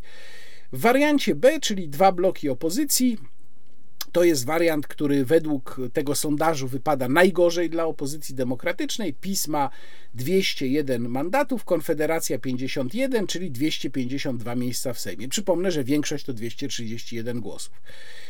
Wariant C, dwie listy opozycji, czyli y, osobno lewica i trzy pozostałe ugrupowania razem. PiS 183 mandaty, Konfederacja aż 62 czyli w sumie 245 to pewna większość, no i ten wariant D, czyli mm, cała demokratyczna opozycja razem, no i tu wyszło, że tylko wtedy e, większość 245 mandatów, Konfederacja zdobywa w tej konfiguracji 48, a mm, PiS 167, razem 215. No więc tak jak powiedziałem, założenie, że Konfederacja wchodzi na 100% w sojusz z PiSem jest wzięte z sufitu, no i w ogóle wyniki tego sondażu wydają się, powiedziałbym szczerze, mocno naciągane. Z sondażami to jest tak, że często one są robione pod to, czego by sobie życzył zleceniodawca. I mam wrażenie, że w tym wypadku również tak było. Tu może warto jeszcze odnotować, że frekwencję oceniono w wypadku tego sondażu na od 57,2 do 60,3%. Pojawiły się już nawet takie głosy, że ten sondaż to jest po prostu stręczenie jednej listy, namolne. I ja bym dodał, że to nie jest, to, to nie tylko nie jest korzystne i drażni niedoszłych koalicjantów Donalda Tuska, w tym przede wszystkim Władysława Kosiniaka-Kamysza i Szymona Hołownię, a pewnie też Włodzimierza Czarzastego, ale nawet niekoniecznie jest to korzystne dla samego Donalda Tuska. Dlaczego? Dlatego, że to rozbudza w części jego elektoratu to oczekiwanie, że ta jedna lista ma być, koniecznie ma być, że to jest jedyny dopuszczalny wariant. No i teraz, jeżeli tej jednej listy nie będzie, a prawie na pewno jej nie będzie, no to Tusk zostanie przez część przynajmniej ludzi obarczonych winą. Im więcej będzie przypominania o, te, o, tym, że to jest absolutnie jeden, jedyny, konieczny, niezbędny i jedyny możliwy do zaakceptowania wariant, tym potem Tusk może zostać bardziej obciążony winą za to, że go nie osiągnął. On oczywiście będzie próbował tę winę zrzucać na tych niedoszłych partnerów koalicyjnych. Ale wiadomo, jak to z tym jest. Część przyjmie to zrzucanie winy, a część uzna, no nie, to jest wina Tuska. Więc dla Tuska mam wrażenie, to nie jest koniecznie taka komfortowa gra. No i wreszcie po raz kolejny mamy sytuację, w której ogon kręci psem, to znaczy środowisko medialne, które ma jakąś absurdalną obsesję wokół tej jednej listy, Y, okazuje się bardziej, jakby to powiedzieć, mobilne wizerunkowo i politycznie niż same ugrupowania, mm, które tak naprawdę powinny i chyba zaczynają to robić, przynajmniej niektóre z nich, powinny postawić tych mm, animatorów polityki szczerskiej do pionu, powiedzieć: odczepcie się, waszym zadaniem nie jest ustawianie nam tego, w jakiej konfiguracji my mamy iść do wyborów. No ale jak mówię, na razie jeszcze takich słów ze strony Donalda Tuska nie ma. Widocznie on uważa, że to bardziej wciąż jest woda na jego młyn. E, natomiast już zaczynają się takie wyrazy zniecierpliwienia ze strony pozostałych ugrupowań. I tu myślę, że warto parę słów powiedzieć na temat Donalda Tuska i jego kolejnych populistycznych pomysłów, bo Donald Tusk już kompletnie popłynął w stronę socjalizmu, populizmu, etatyzmu, a jednocześnie zaczyna mówić o tym, że trzeba wrócić do e, tego DNA platformy, które sprzyjało przedsiębiorcom. No to e, bardzo jestem ciekaw, jak Donald Tusk to wszystko w tym swoim synkretycznym umyśle tak zgrabnie łączy w jedno. Mm, babciowe. 1500 zł dla kobiet, które po urodzeniu dziecka będą chciały wrócić do pracy. Napisałem o tym tekst na forum polskiej gospodarki, link w opisie filmu. Business Insider policzył szacunkowy koszt tego rozwiązania w trzech wariantach. No i w tych wariantach netto wyszło mu netto, bo Donald Tusk mówi, że to się opłaci, bo przecież te pracujące kobiety będą płaciły podatki, no i w ten sposób te pieniądze się będą zwracały do budżetu. No więc Business Insider policzył koszt netto, czyli już z uwzględnieniem tych wpływów do budżetu i wyszło mu, że koszt tego programu wynosiłby od 1,8 do 3,4 miliarda złotych rocznie. Niby wydaje się, że to niewiele, ale po pierwsze, Pol, dla Polski w tej chwili, w takiej sytuacji, w jakiej są nasze finanse publiczne, to nawet każde 100 milionów się liczy, czy 500 milionów, ja już nie mówię o miliardzie. Po drugie, jeżeli dla budżetu jest koszt netto, to znaczy, że jednak Tusk mówi po prostu nieprawdę. To znaczy, no, ten program nie będzie na siebie zarabiał, tylko będzie kosztował. Ale jest jeszcze jedna kwestia, o której już ani Business Insider nie napisał, ani Tusk nie mówi. To znaczy, ten program będzie jed, musiał być jednym z najkosztowniejszych programów, bo żaden program socjalny, żaden program redystrybucji nie jest darmowy, no bo państwo jakiś koszt ponosi, obracając pieniędzmi. W tym wypadku będzie jeszcze gorzej, dlatego że tutaj będzie musiał zostać wprowadzony dosyć rozbudowany mechanizm weryfikacji. E, no bo przecież trzeba będzie weryfikować, czy taka osoba rzeczywiście urodziła dziecko, kiedy urodziła, czy naprawdę wróciła do pracy, a do tego dochodzi całe mnóstwo praktycznych pytań, których oczywiście Donald Tusk się nie zająknął, bo on jest od rzucania wizji, prawda? Rzucam pomysł, a wy go łapcie. Mianowicie, co z kobietami, które nie pracowały na umowę o pracę? Co z kobietami, które pracowały na umowę o pracę, a będą chciały wrócić do pracy na innej zasadzie? Co z kobietami, które prowadzą jednoosobową działalność gospodarczą? Co z kobietami, które prowadzą JDG, ale tego JDG nie zawiesiły rodząc dziecko, tylko na przykład ograniczyły, a chciałyby wrócić do działalności na pełną skalę? I tak dalej, i tak dalej. Można mnożyć takie problemy, co pokazuje, jak absurdalnie skomplikowany jest ten program już na, na etapie założeń. Y, jego wprowadzenie w życie na pewno będzie kosztowało jeszcze dodatkowo prawdopodobnie kilkaset milionów na samą obsługę, czyli nie ma on żadnego sensu. Jeżeli się chce rzeczywiście pomóc kobietom wracać do pracy, to pierwsza rzecz, którą należałoby zrobić, to jest uelastycznienie kodeksu pracy, bo co zniechęca pracodawców do zatrudniania osób w określonej sytuacji? Na przykład kobiet, które mają małe dzieci. No, przede wszystkim obawa, że taki pracownik przyjdzie do pracy, po czym z tej pracy odejdzie na jakiś urlop chorobowy i tak dalej, i dla pracodawcy zostanie właściwie tylko kosztem, no bo pracodawca nie będzie korzystał z pracy tego pracownika, ale będzie musiał go utrzymywać, nie będzie mógł go zwolnić, oczywiście. Do tego jeszcze bardzo pracodawców zniechęcają przecież nowe składki zdrowotne. Tym należałoby się przede wszystkim zająć, a nie wypłacaniem jakiegoś babciowego do ręki. Więc w licytacji, to trzeba jasno powiedzieć, w licytacji na populizm Donald Tusk już bez żadnej żenady y, rywalizuje z prawem i sprawiedliwością i to jest, przypominam Państwu, dopiero koniec marca. Więc co oni jeszcze wymyślą?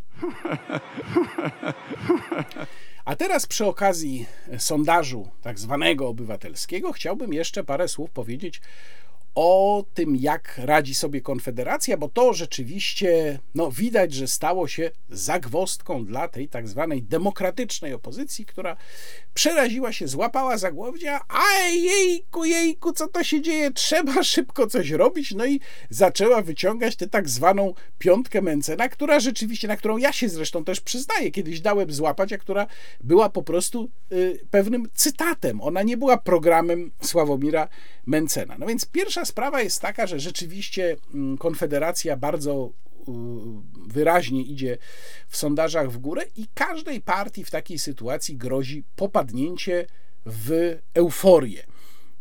I to się również może tak skończyć dla e, Konfederacji. Może, ale nie musi. Politycy Konfederacji będą pytani, teraz przez cały czas o perspektywę swojej koalicji spis, a także będą wciskani w tę koalicję spis, co zresztą już ta tak zwana demokratyczna opozycja zaczęła robić. No i tutaj trzeba bardzo uważnie się przyglądać temu, co politycy Konfederacji mówią, bo yy, na szali jest ich wiarygodność jako ugrupowania antysystemowego. Myślę, że to jest jeden z najważniejszych czynników przyrostu Konfederacji. Gdyby Konfederacja zaczęła mówić o tym, że zamierza wchodzić w jakieś przymierze z prawem i sprawiedliwością, to rzeczywiście mogłoby to podważyć tę mm, wiarygodność.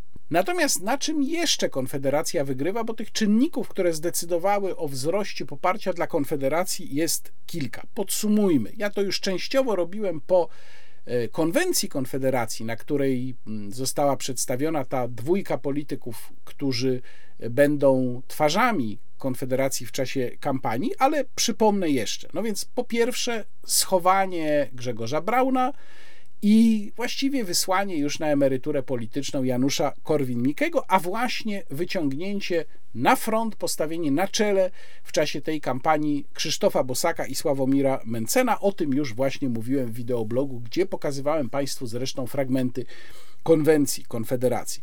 Po drugie, umiejętna rewizja stosunku do wojny na Ukrainie. Najpierw Konfederacja ze swoim stosunkiem do wojny na Ukrainie przestrzeliła. Była akcja Grzegorza Brauna Stop Ukrainizacji Polski. Ta akcja moim zdaniem nie pomogła, raczej zaszkodziła. O tym już się dzisiaj nie mówi. Było takie wyciszenie tego tematu, w ogóle prawie całkowite uspokojenie.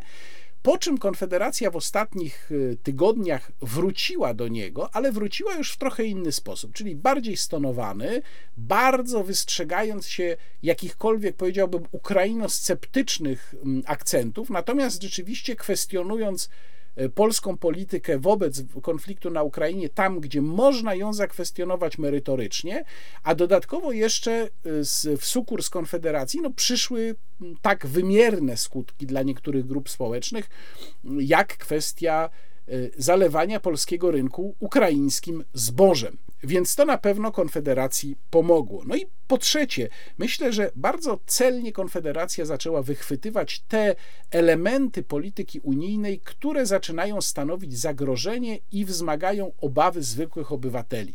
To są rzeczy takie jak e, dyrektywa EPBD, o której będę za chwilę szerzej mówił, jak e, zakaz rejestracji samochodów spalinowych od 2035 roku, nawiasem mówiąc, zakaz, który się posypał ze względu na sprzeciw Niemiec, bo przecież nie Polski, mimo że Polska w koalicji z Niemcami tam wystąpiła, ale posypał się w interesujący sposób. Mianowicie przypominam, że mają być dopuszczone samochody z silnikami spalinowymi na tak zwane paliwa syntetyczne.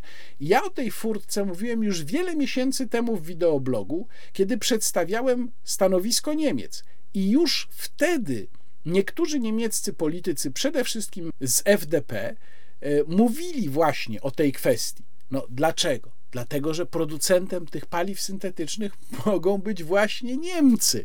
Więc to jest oczywiście jakieś tam ustępstwo i to w zasadzie jest dobrze, bo, bo trochę jest rozmyta ta, mm, ta, ten przepis, ale y, no nadal jest to odebranie nam wyboru. Nadal jest to zakaz mm, rejestracji nowych aut z tradycyjnymi silnikami spalinowymi i jest to po prostu decyzja podjęta pod dyktando Niemiec, zupełnie wprost, bo o tym zupełnie wprost powiedział Franz Timmermans. No w każdym razie, wracając do Konfederacji, to właśnie na takich sprawach, na wyciąganiu takich spraw Konfederacja zaczęła wygrywać. Reszta opozycji, mam wrażenie, kompletnie nie rozumie, e, z jakiego powodu Konfederacji przybywa głosów i właściwie jest tylko próba dyskredytowania, która moim zdaniem będzie zupełnie kontrskuteczna.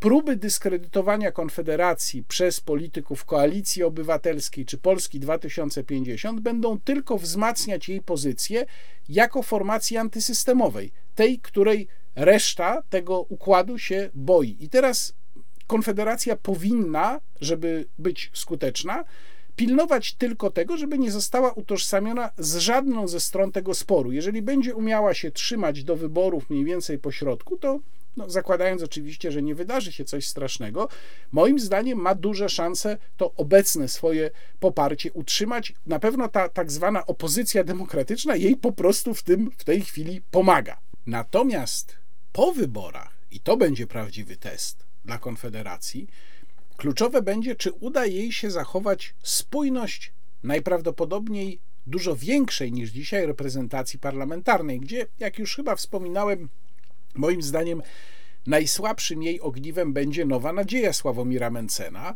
Natomiast jeżeli się okaże, że Prawu i Sprawiedliwości brakuje nie 10, nie 12 posłów do większości, tylko na przykład 20 albo 25, no to nie da się już takiej grupy wyjąć z przyszłego klubu sejmowego Konfederacji. Tutaj już trzeba by próbować inaczej, no, czyli trzeba by po prostu stworzyć, próbować stworzyć normalną koalicję rządową. Teraz ja uważam, że Konfederacja zrobiłaby bardzo głupio, gdyby weszła mm, do rządu, ponieważ Konfederacja ma czas. Konfederacja może sobie pozwolić na czekanie i najlepszy dla niej układ to byłaby nieformalna nawet koalicja parlamentarna, czyli warunkowe poparcie dla Prawa i Sprawiedliwości w sprawach, które można poprzeć, jednocześnie warunkowane na bieżąco realizacją pewnych postulatów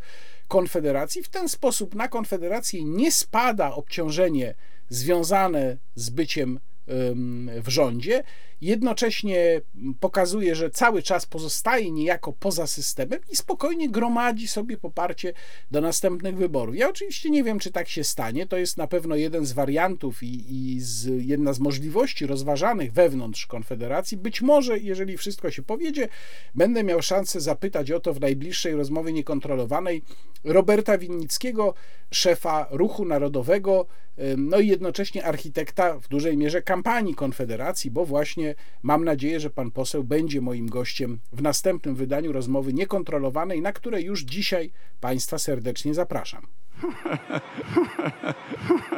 A teraz znów muszę poświęcić trochę czasu na omówienie przepisów um, unijnych, a konkretnie na omówienie przepisów słynnej dyrektywy EPBD. I tu z góry Państwa przepraszam, to jest naprawdę długi, obszerny dokument, który ma sto kilkadziesiąt stron i z całą pewnością ja nie byłem w stanie wyłowić z niego wszystkich istotnych elementów. Wypisałem wiele, ale to są tylko niektóre. Więc ktoś, kto zajmuje się zawodowo tą problematyką, problematyką budownictwa, prawa europejskiego, z całą pewnością mógłby tam znaleźć dużo więcej punktów zaczepienia. Ale ponieważ wokół tej dyrektywy zrobił się jednak spory szum, myślę, że warto ją Państwu przybliżyć, żebyście Państwo wiedzieli, z czym się trzeba będzie zmierzyć. E, przypominam, EPBD to jest e, Energy Performance of Buildings Directive i ciekawa sprawa jest z ewolucją tego przepisu. Pierwsza wersja tej dyrektywy powstała w 2010 roku. Ja ją przeglądałem, ona była znacznie krótsza, dużo mniej rozbudowana i dużo bardziej umiarkowana. Potem przeszła przegląd i w nowej wersji z pewnymi poprawkami, już dokręcającymi śrubę w niektórych sprawach, została uchwalona y, w roku 2018. To, co mamy teraz, to jest dokument zaproponowany przez Komisję Europejską i w zasadzie jest to kompletnie nowa dyrektywa. 14 marca ona została przegłosowana przez Parlament Europejski z poprawkami. Czyli jakby spojrzeć na to z pewnej perspektywy, to mamy taki proces, który jest niestety dosyć typowy dla Unii Europejskiej, czyli mamy jakiś przepis, który może nawet gdzieś tam głęboko u swoich korzeni miał pewien sens, albo przynajmniej mógł mieć pewien sens. Ten przepis zostaje uchwalony, on ma jakąś tam zamkniętą postać, ale on nie może w tej postaci zostać. Unia jest jak taki maniak, który musi coś robić, nie może rzeczy zostawić tak, jak one są. Zawsze musi być dalej, zawsze musi być więcej. Trzeba wziąć przepis sprzed 13 lat i jeszcze mocniej przykręcić śrubę, jeszcze silniej, jeszcze dalej, jeszcze dalej idąca wersja. I tak jest z bardzo wieloma sprawami. Gdzieś tam jakiś przepis u początku miał swój sens, ale potem został tak przekształcony, że dzisiaj już żadnego sensu nie ma, wręcz jest katastrofalny. I dokładnie tak jest właśnie z dyrektywą EPBD. I teraz powiem Państwu, jakie są najważniejsze jej założenia, te, które sobie wypisałem. Jak powiedziałem, to jest moja subiektywna lista tych spostrzeżeń, najważniejszych notatek, najważniejszych punktów. Mm, jeżeli Państwo będą szukali czegoś bardziej uporządkowanego, no to wiem, że są takie analizy, raczej trzeba ich szukać gdzieś po kątach internetu. Powstały filmy na ten temat robione przez ludzi, którzy się zawodowo zajmują kwestiami właśnie mm, efektywności energetycznej budynków. Oni pewnie w wskażą tym z Państwa, którzy są szczególnie tym zainteresowani, y, w sposób bardziej uporządkowany, więcej takich punktów. Ale co jest najważniejsze? Po pierwsze, każde państwo ma przygotować krajowy plan renowacji, bo słowo renowacja pojawia się w tej dyrektywie wielokrotnie i tam jest kilka poziomów tej tak zwanej renowacji budynków. Jest renowacja zaawansowana, renowacja całkowita, tak to się chyba nazywa, jeśli dobrze pamiętam. Więc ten krajowy plan renowacji y, ma y, być ukończony do 2050 roku. Pierwsze podwyższenie klasy ener efektywności energetycznej budynków tych już istniejących ma być do 2030 roku, a potem co 5 lat. No to jest absurdalnie krótki czas. Mamy 2023 rok, czyli jest 7 lat na to, żeby dokonać pierwszego podwyższenia e, efektywności energetycznej istniejących budynków. E, krajowe plany wycofania się z użycia paliw kopalnych do ogrzewania budynków mają być mm, e, do 2035 roku lub najdalej do 2040 roku. Jak to w praktyce ma wyglądać, nie wiadomo. E, taka ciekawostka, artykuł 3a dyrektywy to już jest wyższy poziom inżynierii społecznej. Brzmi ten artykuł tak. Państwa członkowskie mogą upoważnić władze regionalne i lokalne do wskazania zintegrowanych dzielnic w celu realizacji zintegrowanych programów renowacji na szczeblu lokalnym. Takie programy obejmują wzorce społeczne. Wzorce społeczne to jest dyrektywa o efektywności energetycznej budynków, a tutaj jest mowa o wzorcach społecznych energetykę, mobilność, zieloną infrastrukturę, uzdatnianie ścieków i wody oraz inne aspekty planowania miejskiego, które należy uwzględnić na poziomie lokalnym i uwzględniają zasoby lokalne i regionalne, obieg zamknięty i wystarczalność. Państwa członkowskie wdrażają plany zintegrowanej mobilności na szczeblu lokalnym i plany zrównoważonej mobilności miejskiej, dostosowane do zintegrowanych programów renowacji i obejmujące planowanie i rozwój transportu publicznego wraz z innymi środkami aktywnej i współdzielonej mobilności, a także związaną z nimi infrastrukturę do obsługi ładowania, magazynowania i parkowania. No proszę Państwa, to jest dyrektywa, która ma dotyczyć tego, czym uszczelnić ściany w budynkach, czy tam jakie, jak one mają y, dużo energii zużywać na ogrzewanie, a tu mamy po prostu przepis, który mówi o normalnej inżynierii społecznej, o tym, że jakieś komuny mają powstawać. Y, nowe budynki, kolejne, kolejne punkty, ważne przepisy. Nowe budynki mają być bezemisyjne od 2026 roku, to publiczne, a wszystkie od 2028. Nowe. Państwa mają zakazać systemów grzewczych na paliwa kopalne w nowych budynkach. Tutaj jeszcze data jest do ustalenia, a w istniejących w przypadku ważniejszej albo gruntownej renowacji. To są te dwa terminy: ważniejsza albo gruntowna renowacja, albo renowacji systemu grzewczego. Natomiast od przyszłego roku już ma się zakończyć wsparcie finansowe dla instalacji kotłów na paliwa kopalne. Czyli jeżeli na przykład ktoś myślał, że dostanie na nie wiem, kocioł gazowy wsparcie, to od przyszłego roku już nie dostanie.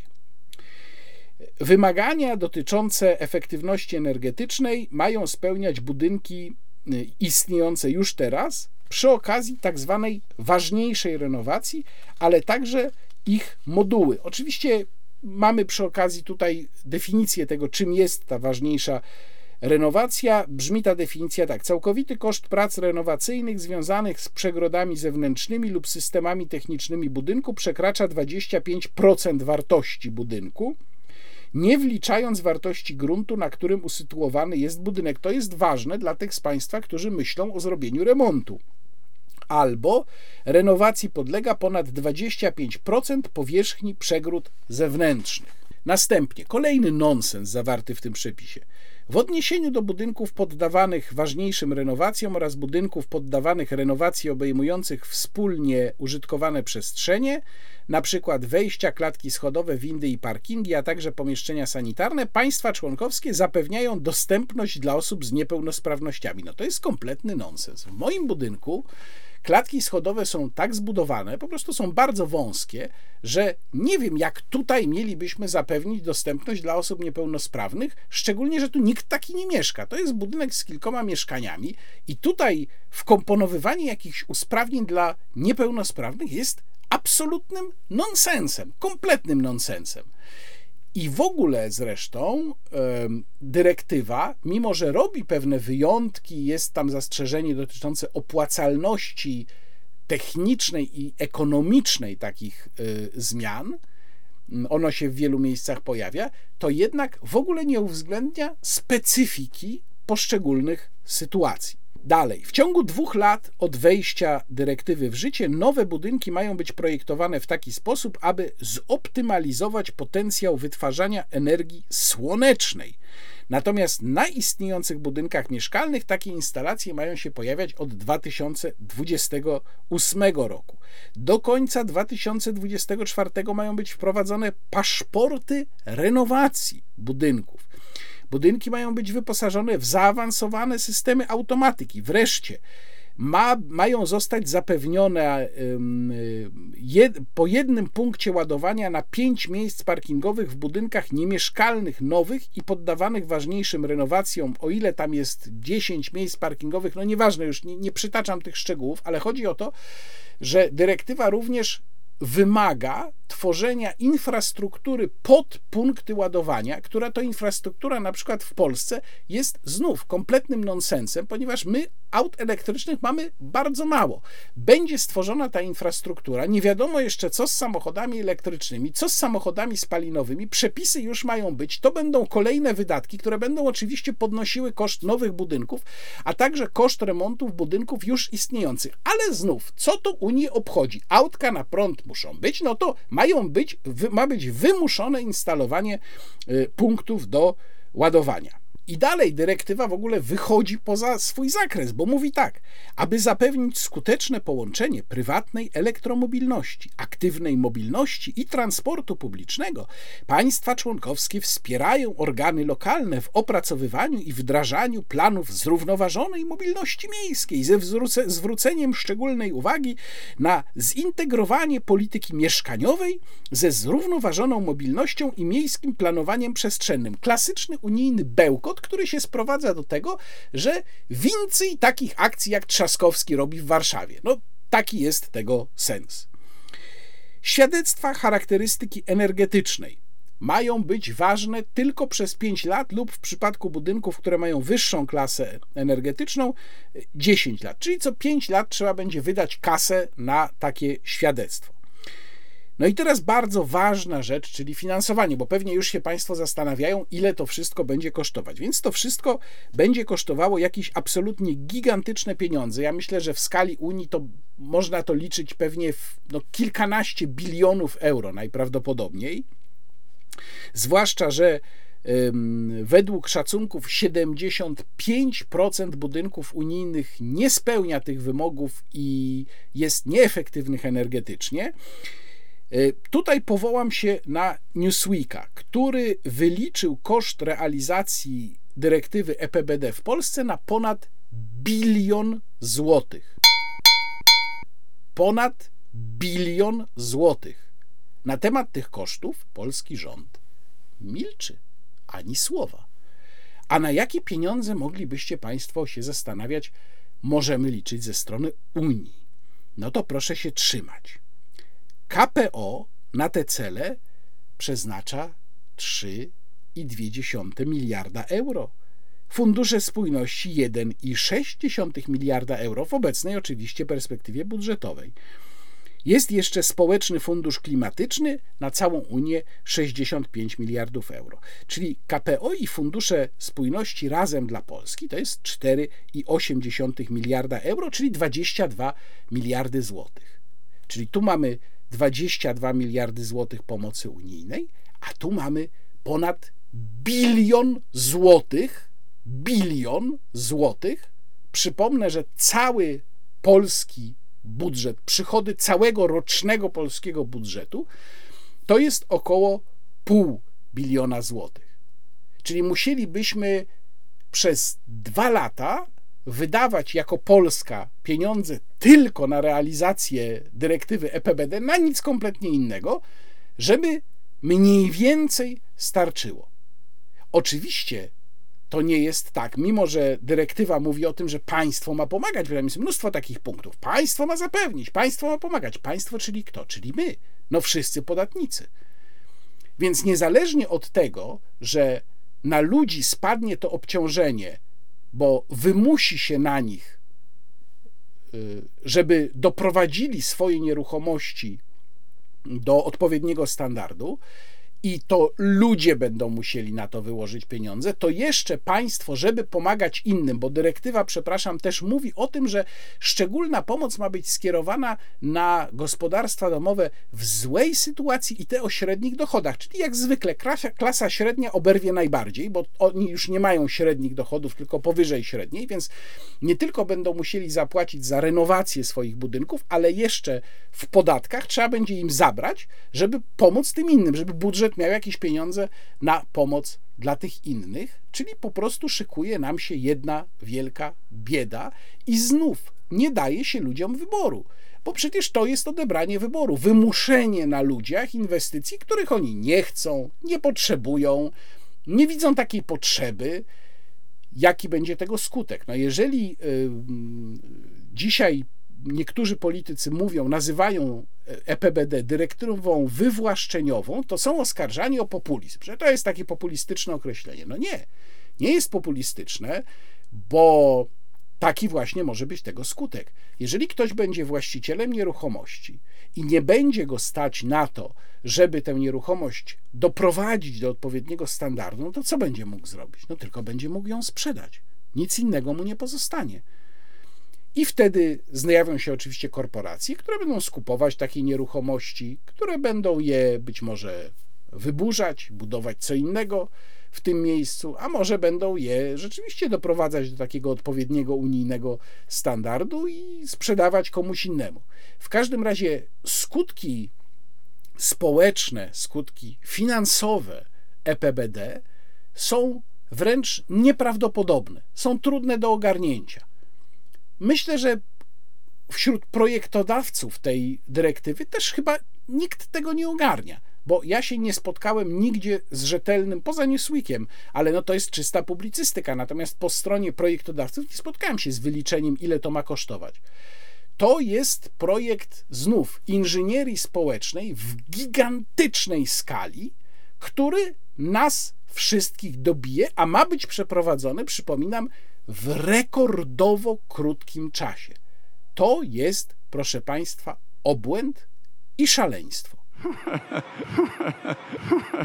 A teraz dział kulturalny, który niestety muszę zacząć od złych informacji, które dzisiaj, czyli w dniu, kiedy nagrywam ten wideoblog, a to jest poniedziałek, do mnie dotarły ponieważ pojawiło się, oczywiście jak zwykle z opóźnieniem, rozstrzygnięcie ministerialnego programu Muzyka, w ramach którego trzy spośród promowanych przeze mnie, lubianych, wychwalanych projektów i środowisk muzycznych występowały o e, dotacje z tego programu i wszystkie trzy dostały 0 złotych. I tu muszę powiedzieć, że jak spojrzałem na wyniki programu, to mm, największe pieniądze a to znaczy, że milion trzysta tysięcy złotych co roku przez trzy lata, czyli razem prawie 4 miliony złotych, dostał y, Związek Kompozytorów Polskich na festiwal Warszawska Jesień, muzyka współczesna. No, tam poszły wielkie pieniądze.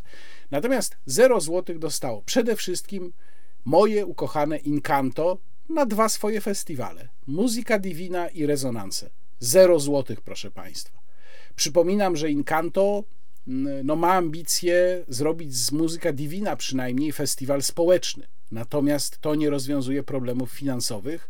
Dla takiego przedsięwzięcia brak dofinansowania ministerialnego no nie chcę powiedzieć, że oznacza katastrofę, ale na pewno oznacza gigantyczne problemy.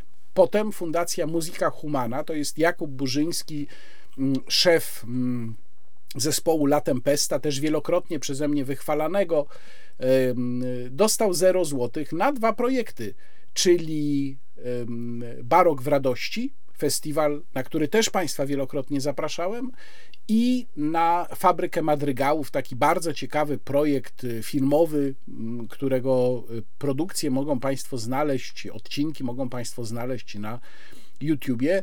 Y, no i wreszcie Fundacja Ars Hori, która jest moim nowym odkryciem. Na koncerty zespołu chodziłem w zeszłym roku i też Państwa zachęcałem, żeby na nie przychodzić. Odbywały się w Wilanowie. To jest cykl barok po francusku. Bardzo dobre koncerty, bardzo dobrzy muzycy, zero złotych.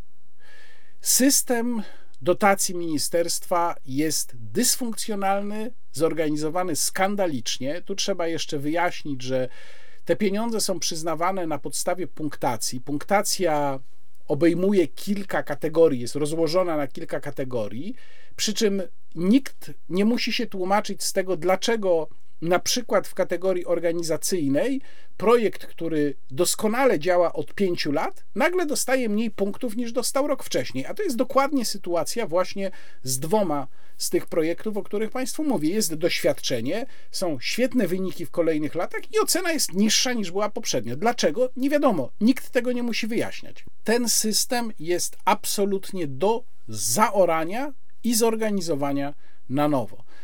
Natomiast skoro jesteśmy w okresie Wielkiego Postu i skoro no takie problemy spadły na te znakomite zespoły, środowiska zajmujące się popularyzowaniem muzyki dawnej, to proszę Państwa przynajmniej o to, żebyście Państwo zajrzeli do sklepu Zachwyceni Online, sklepu Fundacji Incanto i tam szczególnie chciałbym Państwu polecić dwie rzeczy, dwa produkty, do których od razu linkuję bezpośrednio. No ale oczywiście mogą tam Państwo wybierać dużo więcej rzeczy. Natomiast dwie szczególnie atrakcyjne to są lamentacje, czyli nutu Laulut zespołu Linna Musicud, który był wielkim odkryciem, przynajmniej dla mnie, zeszłorocznego festiwalu Muzyka Divina, estońskiego, wspaniałego zespołu. Znakomita, znakomita, świetna płyta. Wygląda to tak, bardzo, bardzo ją Państwu polecam.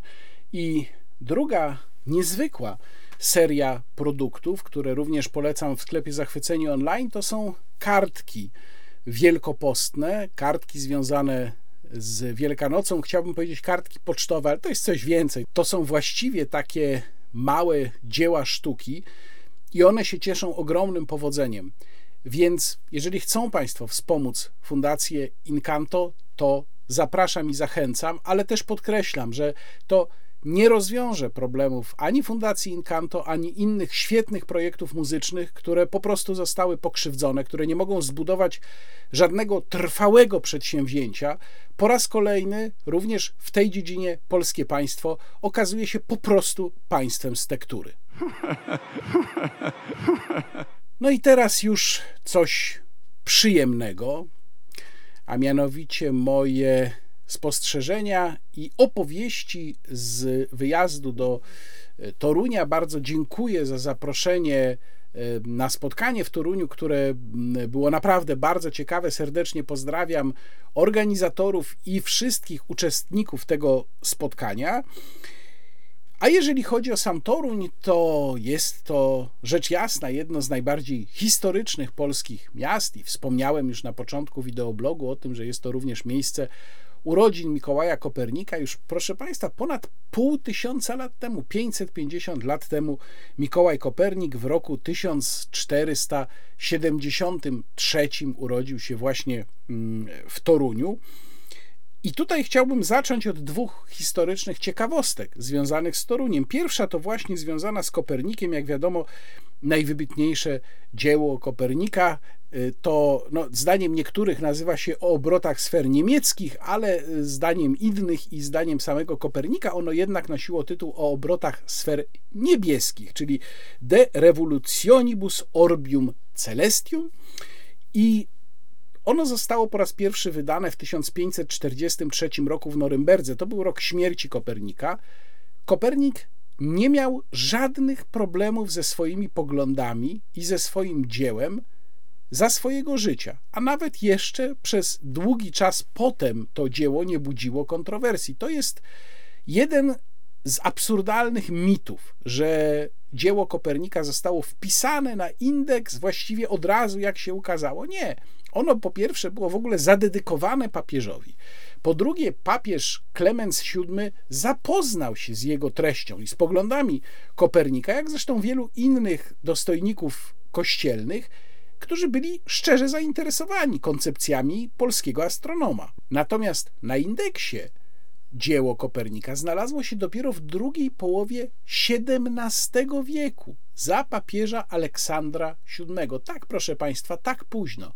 I było na tym indeksie do roku 1819, dobrze mówię tak, 1819, kiedy to po raz ostatni wydano ten indeks, w którym jeszcze był tytuł dzieła Kopernika, ale już wcześniej tak naprawdę mm, zniesiono ten kościelny sprzeciw wobec publikacji dzieł mm, mówiących o teorii e, heliocentrycznej. E, więc to jest, to jest pierwsza ciekawostka. Druga ciekawostka związana z Toruniem to jest jedno z takich najbardziej charakterystycznych, a też smutnych wydarzeń w historii Polski, mianowicie tak zwany tumult toruński. Tumult toruński zdarzył się za czasów Augusta II Mocnego Sasa w roku 1724 i jedną rzecz tutaj trzeba powiedzieć. To, to oczywiście było wydarzenie, które, y, którego korzeniem, y, fundamentem, powodem było współegzystowanie w Toruniu dwóch wspólnot religijnych tolickiej i protestanckiej. Natomiast przebieg, a znamy dosyć dokładnie przebieg wydarzeń w czasie tumultu toruńskiego, wskazuje na to, że jednak inicjatorami tego, co się wydarzyło wtedy w Toruniu, byli katolicy. Rzecz zaczęła się w święto Matki Boskiej Szkapleżnej od sytuacji, w której obserwujący katolicką procesję e, protestanci, jakaś mała grupa protestantów, nie uklękła i nie zdjęła czapek. No być może było to zachowanie pro, prowokacyjne, celowo prowokacyjne, natomiast podszedł do nich wtedy uczeń kolegium jezuickiego, którego uczniowie zresztą byli oskarżani dosyć często o arogancję i takie właśnie różne gwałtowne zachowania. Nazywał się on Stanisław Lisiecki i zaatakował e, jednego z tych e, protestantów przyglądających się procesji. Tutaj nie będę Państwu opowiadał przebiegu całego tumultu, natomiast rzeczywiście, jak się czyta opisy tego, co się wtedy wydarzyło w Toruniu, to no jednak trudno nie odnieść wrażenia, że stroną dążącą bardziej do y, konfrontacji byli właśnie katolicy. No i najsmutniejszy tutaj chyba mm, jest los Johanna Gottfrieda Reznera, czyli ówczesnego burmistrza Torunia, który przyjął wobec tej sytuacji postawę wstrzemięźliwą, starał się załagodzić sytuację, nie był konfrontacyjny, i później był jednym z oskarżonych o to, że zrobił zbyt mało, żeby utemperować, ale właśnie protestantów, ponieważ doszło oczywiście do dochodzenia, doszło do dochodzenia, które było kompletnie dęte, podobnie zresztą jak proces prowadzony przez specjalną komisję był kompletnie dęty. W tej komisji byli sami katolicy, nie było żadnego protestanta. No i ostatecznie niestety zapadły wyroki śmierci i burmistrz Rezner został ścięty razem z dziewięcioma innymi osobami. Tam tylko e, um, August II Mocny skorzystał z prawa łaski wobec e, wiceburmistrza, który był też protestantem, ale był bardzo zasłużoną dla Torunia postacią i za nim opowiedzieli się nawet katolicy prosząc o ułaskawienie, był kronikarzem Torunia, więc on został ocalony, natomiast niestety burmistrz Rezner dał głowę. No to taka sytuacja, która jest jednym z najsłynniejszych wydarzeń, jeżeli chodzi o historię Torunia. Portrety burmistrza Ryznera można znaleźć, między innymi e, można zobaczyć, jak pan burmistrz wyglądał w muzeum, które mieści się w e, ratuszu e, toruńskim. A teraz parę słów właśnie o muzeach, bo w Toruniu przede wszystkim mamy bardzo rozbudowane, mające kilka oddziałów Muzeum Okręgowe. Mogą Państwo kupić taki znakomity, ilustrowany przewodnik po Muzeum Okręgowym w Toruniu. Tutaj już na okładce widać, jak dużo jest tych oddziałów. Mm, ja nie wszystkie odwiedziłem tym razem. Nie odwiedziłem domu Mikołaja Kopernika i nie odwiedziłem Muzeum Podróżników, to jest Muzeum Tonego Halika, E, a także Muzeum Twierdzy Toruń. Po prostu nie dałem już e, rady czasowo. Natomiast zacząć bym chciał od muzeum, które mam wrażenie jest mało znane i mało odwiedzane, a które nie jest częścią Muzeum Okręgowego. To jest Muzeum Diecezjalne. Mieści się w bardzo interesującej kamienicy przy ulicy Żeglarskiej 7. Mogą Państwo, jak Państwo wejdą tam, to mogą Państwo zobaczyć e, piękne polichromie na belkach sufitu w reprezentacyjnej sieni. Są bardzo piękne schody, również polichromowane od spodu, a z kolei przeszklona winda, którą mogą Państwo wjechać na kolejne piętra, mieści się w dawnym kominie, w którym widać też osmolenie. W tym muzeum diecezjalnym jest zbiór sztuki gotyckiej i nowszej również, tak mniej więcej do XVIII wieku. Szczególnie interesującym zabytkiem tam jest piękny imponujący, bardzo duży krzyż relikwiarzowy z około 1400 roku, natomiast z początku XVII wieku jest stopa. Mm, jest w tym krzyżu aż 10 takich e, miejsc, gdzie mogą być umieszczone relikwie. Szczególną ciekawostką jest też tak zwana gotycka umywalka. To jest mm, specjalna konstrukcja umieszczona w murze, o której Państwo mogli nie wiedzieć, że to jest gotycka umywalka, ale jeżeli interesują się Państwo sztuką średniowieczną, to na wielu obrazach o treści religijnej, zwłaszcza tych pokazujących wnętrza niderlandzkie, które się charakteryzowały uporządkowaniem, czystością, tam właśnie taką gotycką umywalkę w murze mogą Państwo zobaczyć. Jeżeli chodzi o y, części Muzeum Okręgowego w Toruniu, które odwiedziłem i które polecam. Po pierwsze, jest to w kamienicy Eskenów, która do tej rodziny należała od XVI wieku. Wystawa pokazująca historię Torunia od właściwie czasów pradawnych czyli od momentu, kiedy tam jeszcze jakieś pierwotne ludy na tych terenach mieszkały, aż do czasów praktycznie współczesnych, interesująco i multimedialnie wyposażona. Mógłbym dużo o niej i długo opowiadać. Powiem tylko o jednym z elementów, mianowicie Mamy tam opowieść o tym, jak Toruń politycznie dryfował coraz mocniej w XV wieku do Rzeczypospolitej i wreszcie w roku 1440 nastąpiło założenie Związku Pruskiego, który był rodzajem organizacji mającej na celu obronę praw obywateli e, tego terytorium przed nadużyciami krzyżaków. I w pewnym miejscu mogą Państwo zobaczyć tablicę, na których wypisano e, fragmenty relacji mówiących o różnego rodzaju rzeczywiście bardzo drastycznych, nawet momentami, czynach krzyżaków wobec obywateli e, Prus, którzy ostatecznie właśnie chcieli znaleźć się w Rzeczypospolitej, mając nadzieję na to, że Rzeczpospolita lepiej będzie chroniła ich interesy niż krzyżacy. Kolejne muzeum, chyba najbogatsze z tych części Muzeum Okręgowego w Toruniu, to muzeum w samym ratuszu, czyli na toruńskim rynku. Tam znajdą Państwo galerię sztuki gotyckiej, w której w szczególności polecam Państwa uwadze przepiękne witraże. Co ciekawe, większość tych witraży jest, y, pochodzi z pracowni właśnie toruńskich. To jest chyba zupełnie unikatowa kolekcja. Ja muszę powiedzieć, że tak dużej kolekcji cennych średniowiecznych witraży chyba w żadnym muzeum w Polsce jeszcze nie widziałem.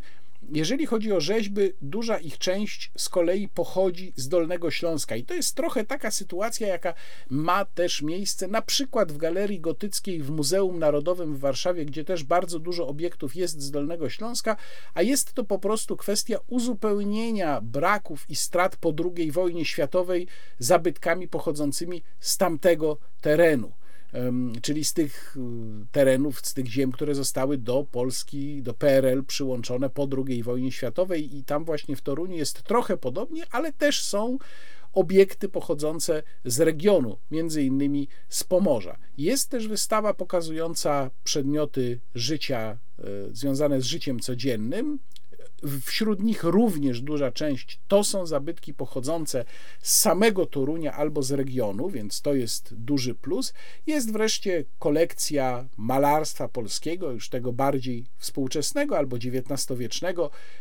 Tam znajdziemy mm, obrazy takich malarzy jak Witkacy, Malczewski, Brandt, Ruszczyc, Wyczółkowski, y, Fałat, a na dodatek mogą Państwo tam zobaczyć w tej chwili wystawę czasową, na której pokazano e, między innymi różne wydania właśnie dzieła Kopernika o obrotach sfer niebieskich. W tym są dwa egzemplarze wydania pierwszego Norymberga 1543 rok. Następne muzeum, y, część, oddział Muzeum Regionalnego to y, Muzeum Toruńskiego Piernika. Ono w części jest sformatowane może bardziej pod dzieci, ale nie tylko.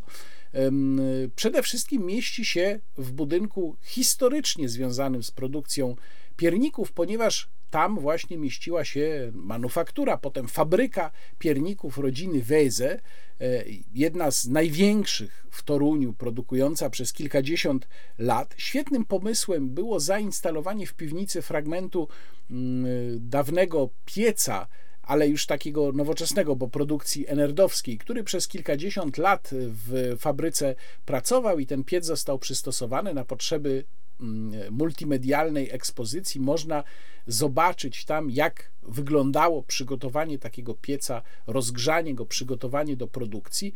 Natomiast niezwykle y, duże wrażenie robi kolekcja form piernikarskich, y, z których najwcześniejsze sięgają XVII wieku. I co ciekawe, jak Państwo uważnie przyjrzą się takiemu filmowi, to jest fragment kroniki filmowej, który na bodajże pierwszym piętrze pokazywany jest y, na egzemplarzu starego PRL-owskiego monitora. Wchodzimy do takiej jakby klubokawiarni, tam jest pomieszczenie urządzone jak klubokawiarnia i właśnie telewizor działa i w tym telewizorze możemy zobaczyć fragment tej kroniki filmowej z lat chyba 70., jeśli dobrze pamiętam, jest tam mowa o tym, że takie 18, 17, 18 wieczne formy były jeszcze wtedy, czyli w latach 70., używane do produkcji niektórych rodzajów piernika.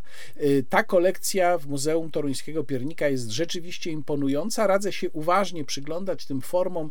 One pokazują, jak duży kunszt artystyczny był tutaj potrzebny i właściwie wiele z tych form to są małe dzieła sztuki. I wreszcie, chyba najciekawsze z tych wszystkich muzeów, tam byłem rzeczywiście pierwszy raz. To jest mieszczące się w kamienicy pod gwiazdą, też przy rynku. To jest kamienica, która powstała w drugiej połowie XIII wieku, czyli za czasów Kopernika to już był no, nie najnowszy dom. Kamienica pod gwiazdą, w której mieści się Muzeum dalekiego, sztuki Dalekiego Wschodu. To muzeum powstało w latach 70. dzięki e, bardzo hojnej donacji Tadeusza Wierzejskiego, dawnego e, antykwariusza, kolekcjonera sztuki. I ono rzeczywiście wprowadza nas, pomijając już bardzo ciekawe wnętrze w ogóle samej kamienicy, które to samo w sobie jest interesujące, ale to muzeum wprowadza nas rzeczywiście w zupełnie inny świat. To jest taki ciekawy kontrast, bo tutaj mamy średniowieczne jeszcze w swoich korzeniach polskie miasto, kamienicę, która sięga XIII wieku, a tutaj mamy sztukę Dalekiego Wschodu. Niektóre z tych dzieł mm, no, mają po kilkaset lat. E, zaczynamy od obejrzenia kolekcji broni w piwnicy. Tam, nawiasem mówiąc, można mieć ciekawe skojarzenie, bo widać, że na przykład szable perskie no, ewidentnie e, mają kształt polskiej karabeli. Y, a potem przechodzimy przez kolejne piętra. Jest tam sztuka związana z religią, figurki Buddy, bóstw hinduskich, jest sztuka użytkowa, są naczynia, są talerze, jest, można zaobserwować wiele ciekawych technik zdobniczych, których na zachodzie nie znamy. Na przykład mnie zafascynowała technika emali komórkowej gdzie mm, naczynia były wykładane takim bardzo cienkim drucikiem, z którego kształtowało się elementy czy kontury y, różnych wizerunków i obrazów, po czym wypełniało się te kontury emalią, która potem była oczywiście oszlifowywana, odpowiednio lakierowana.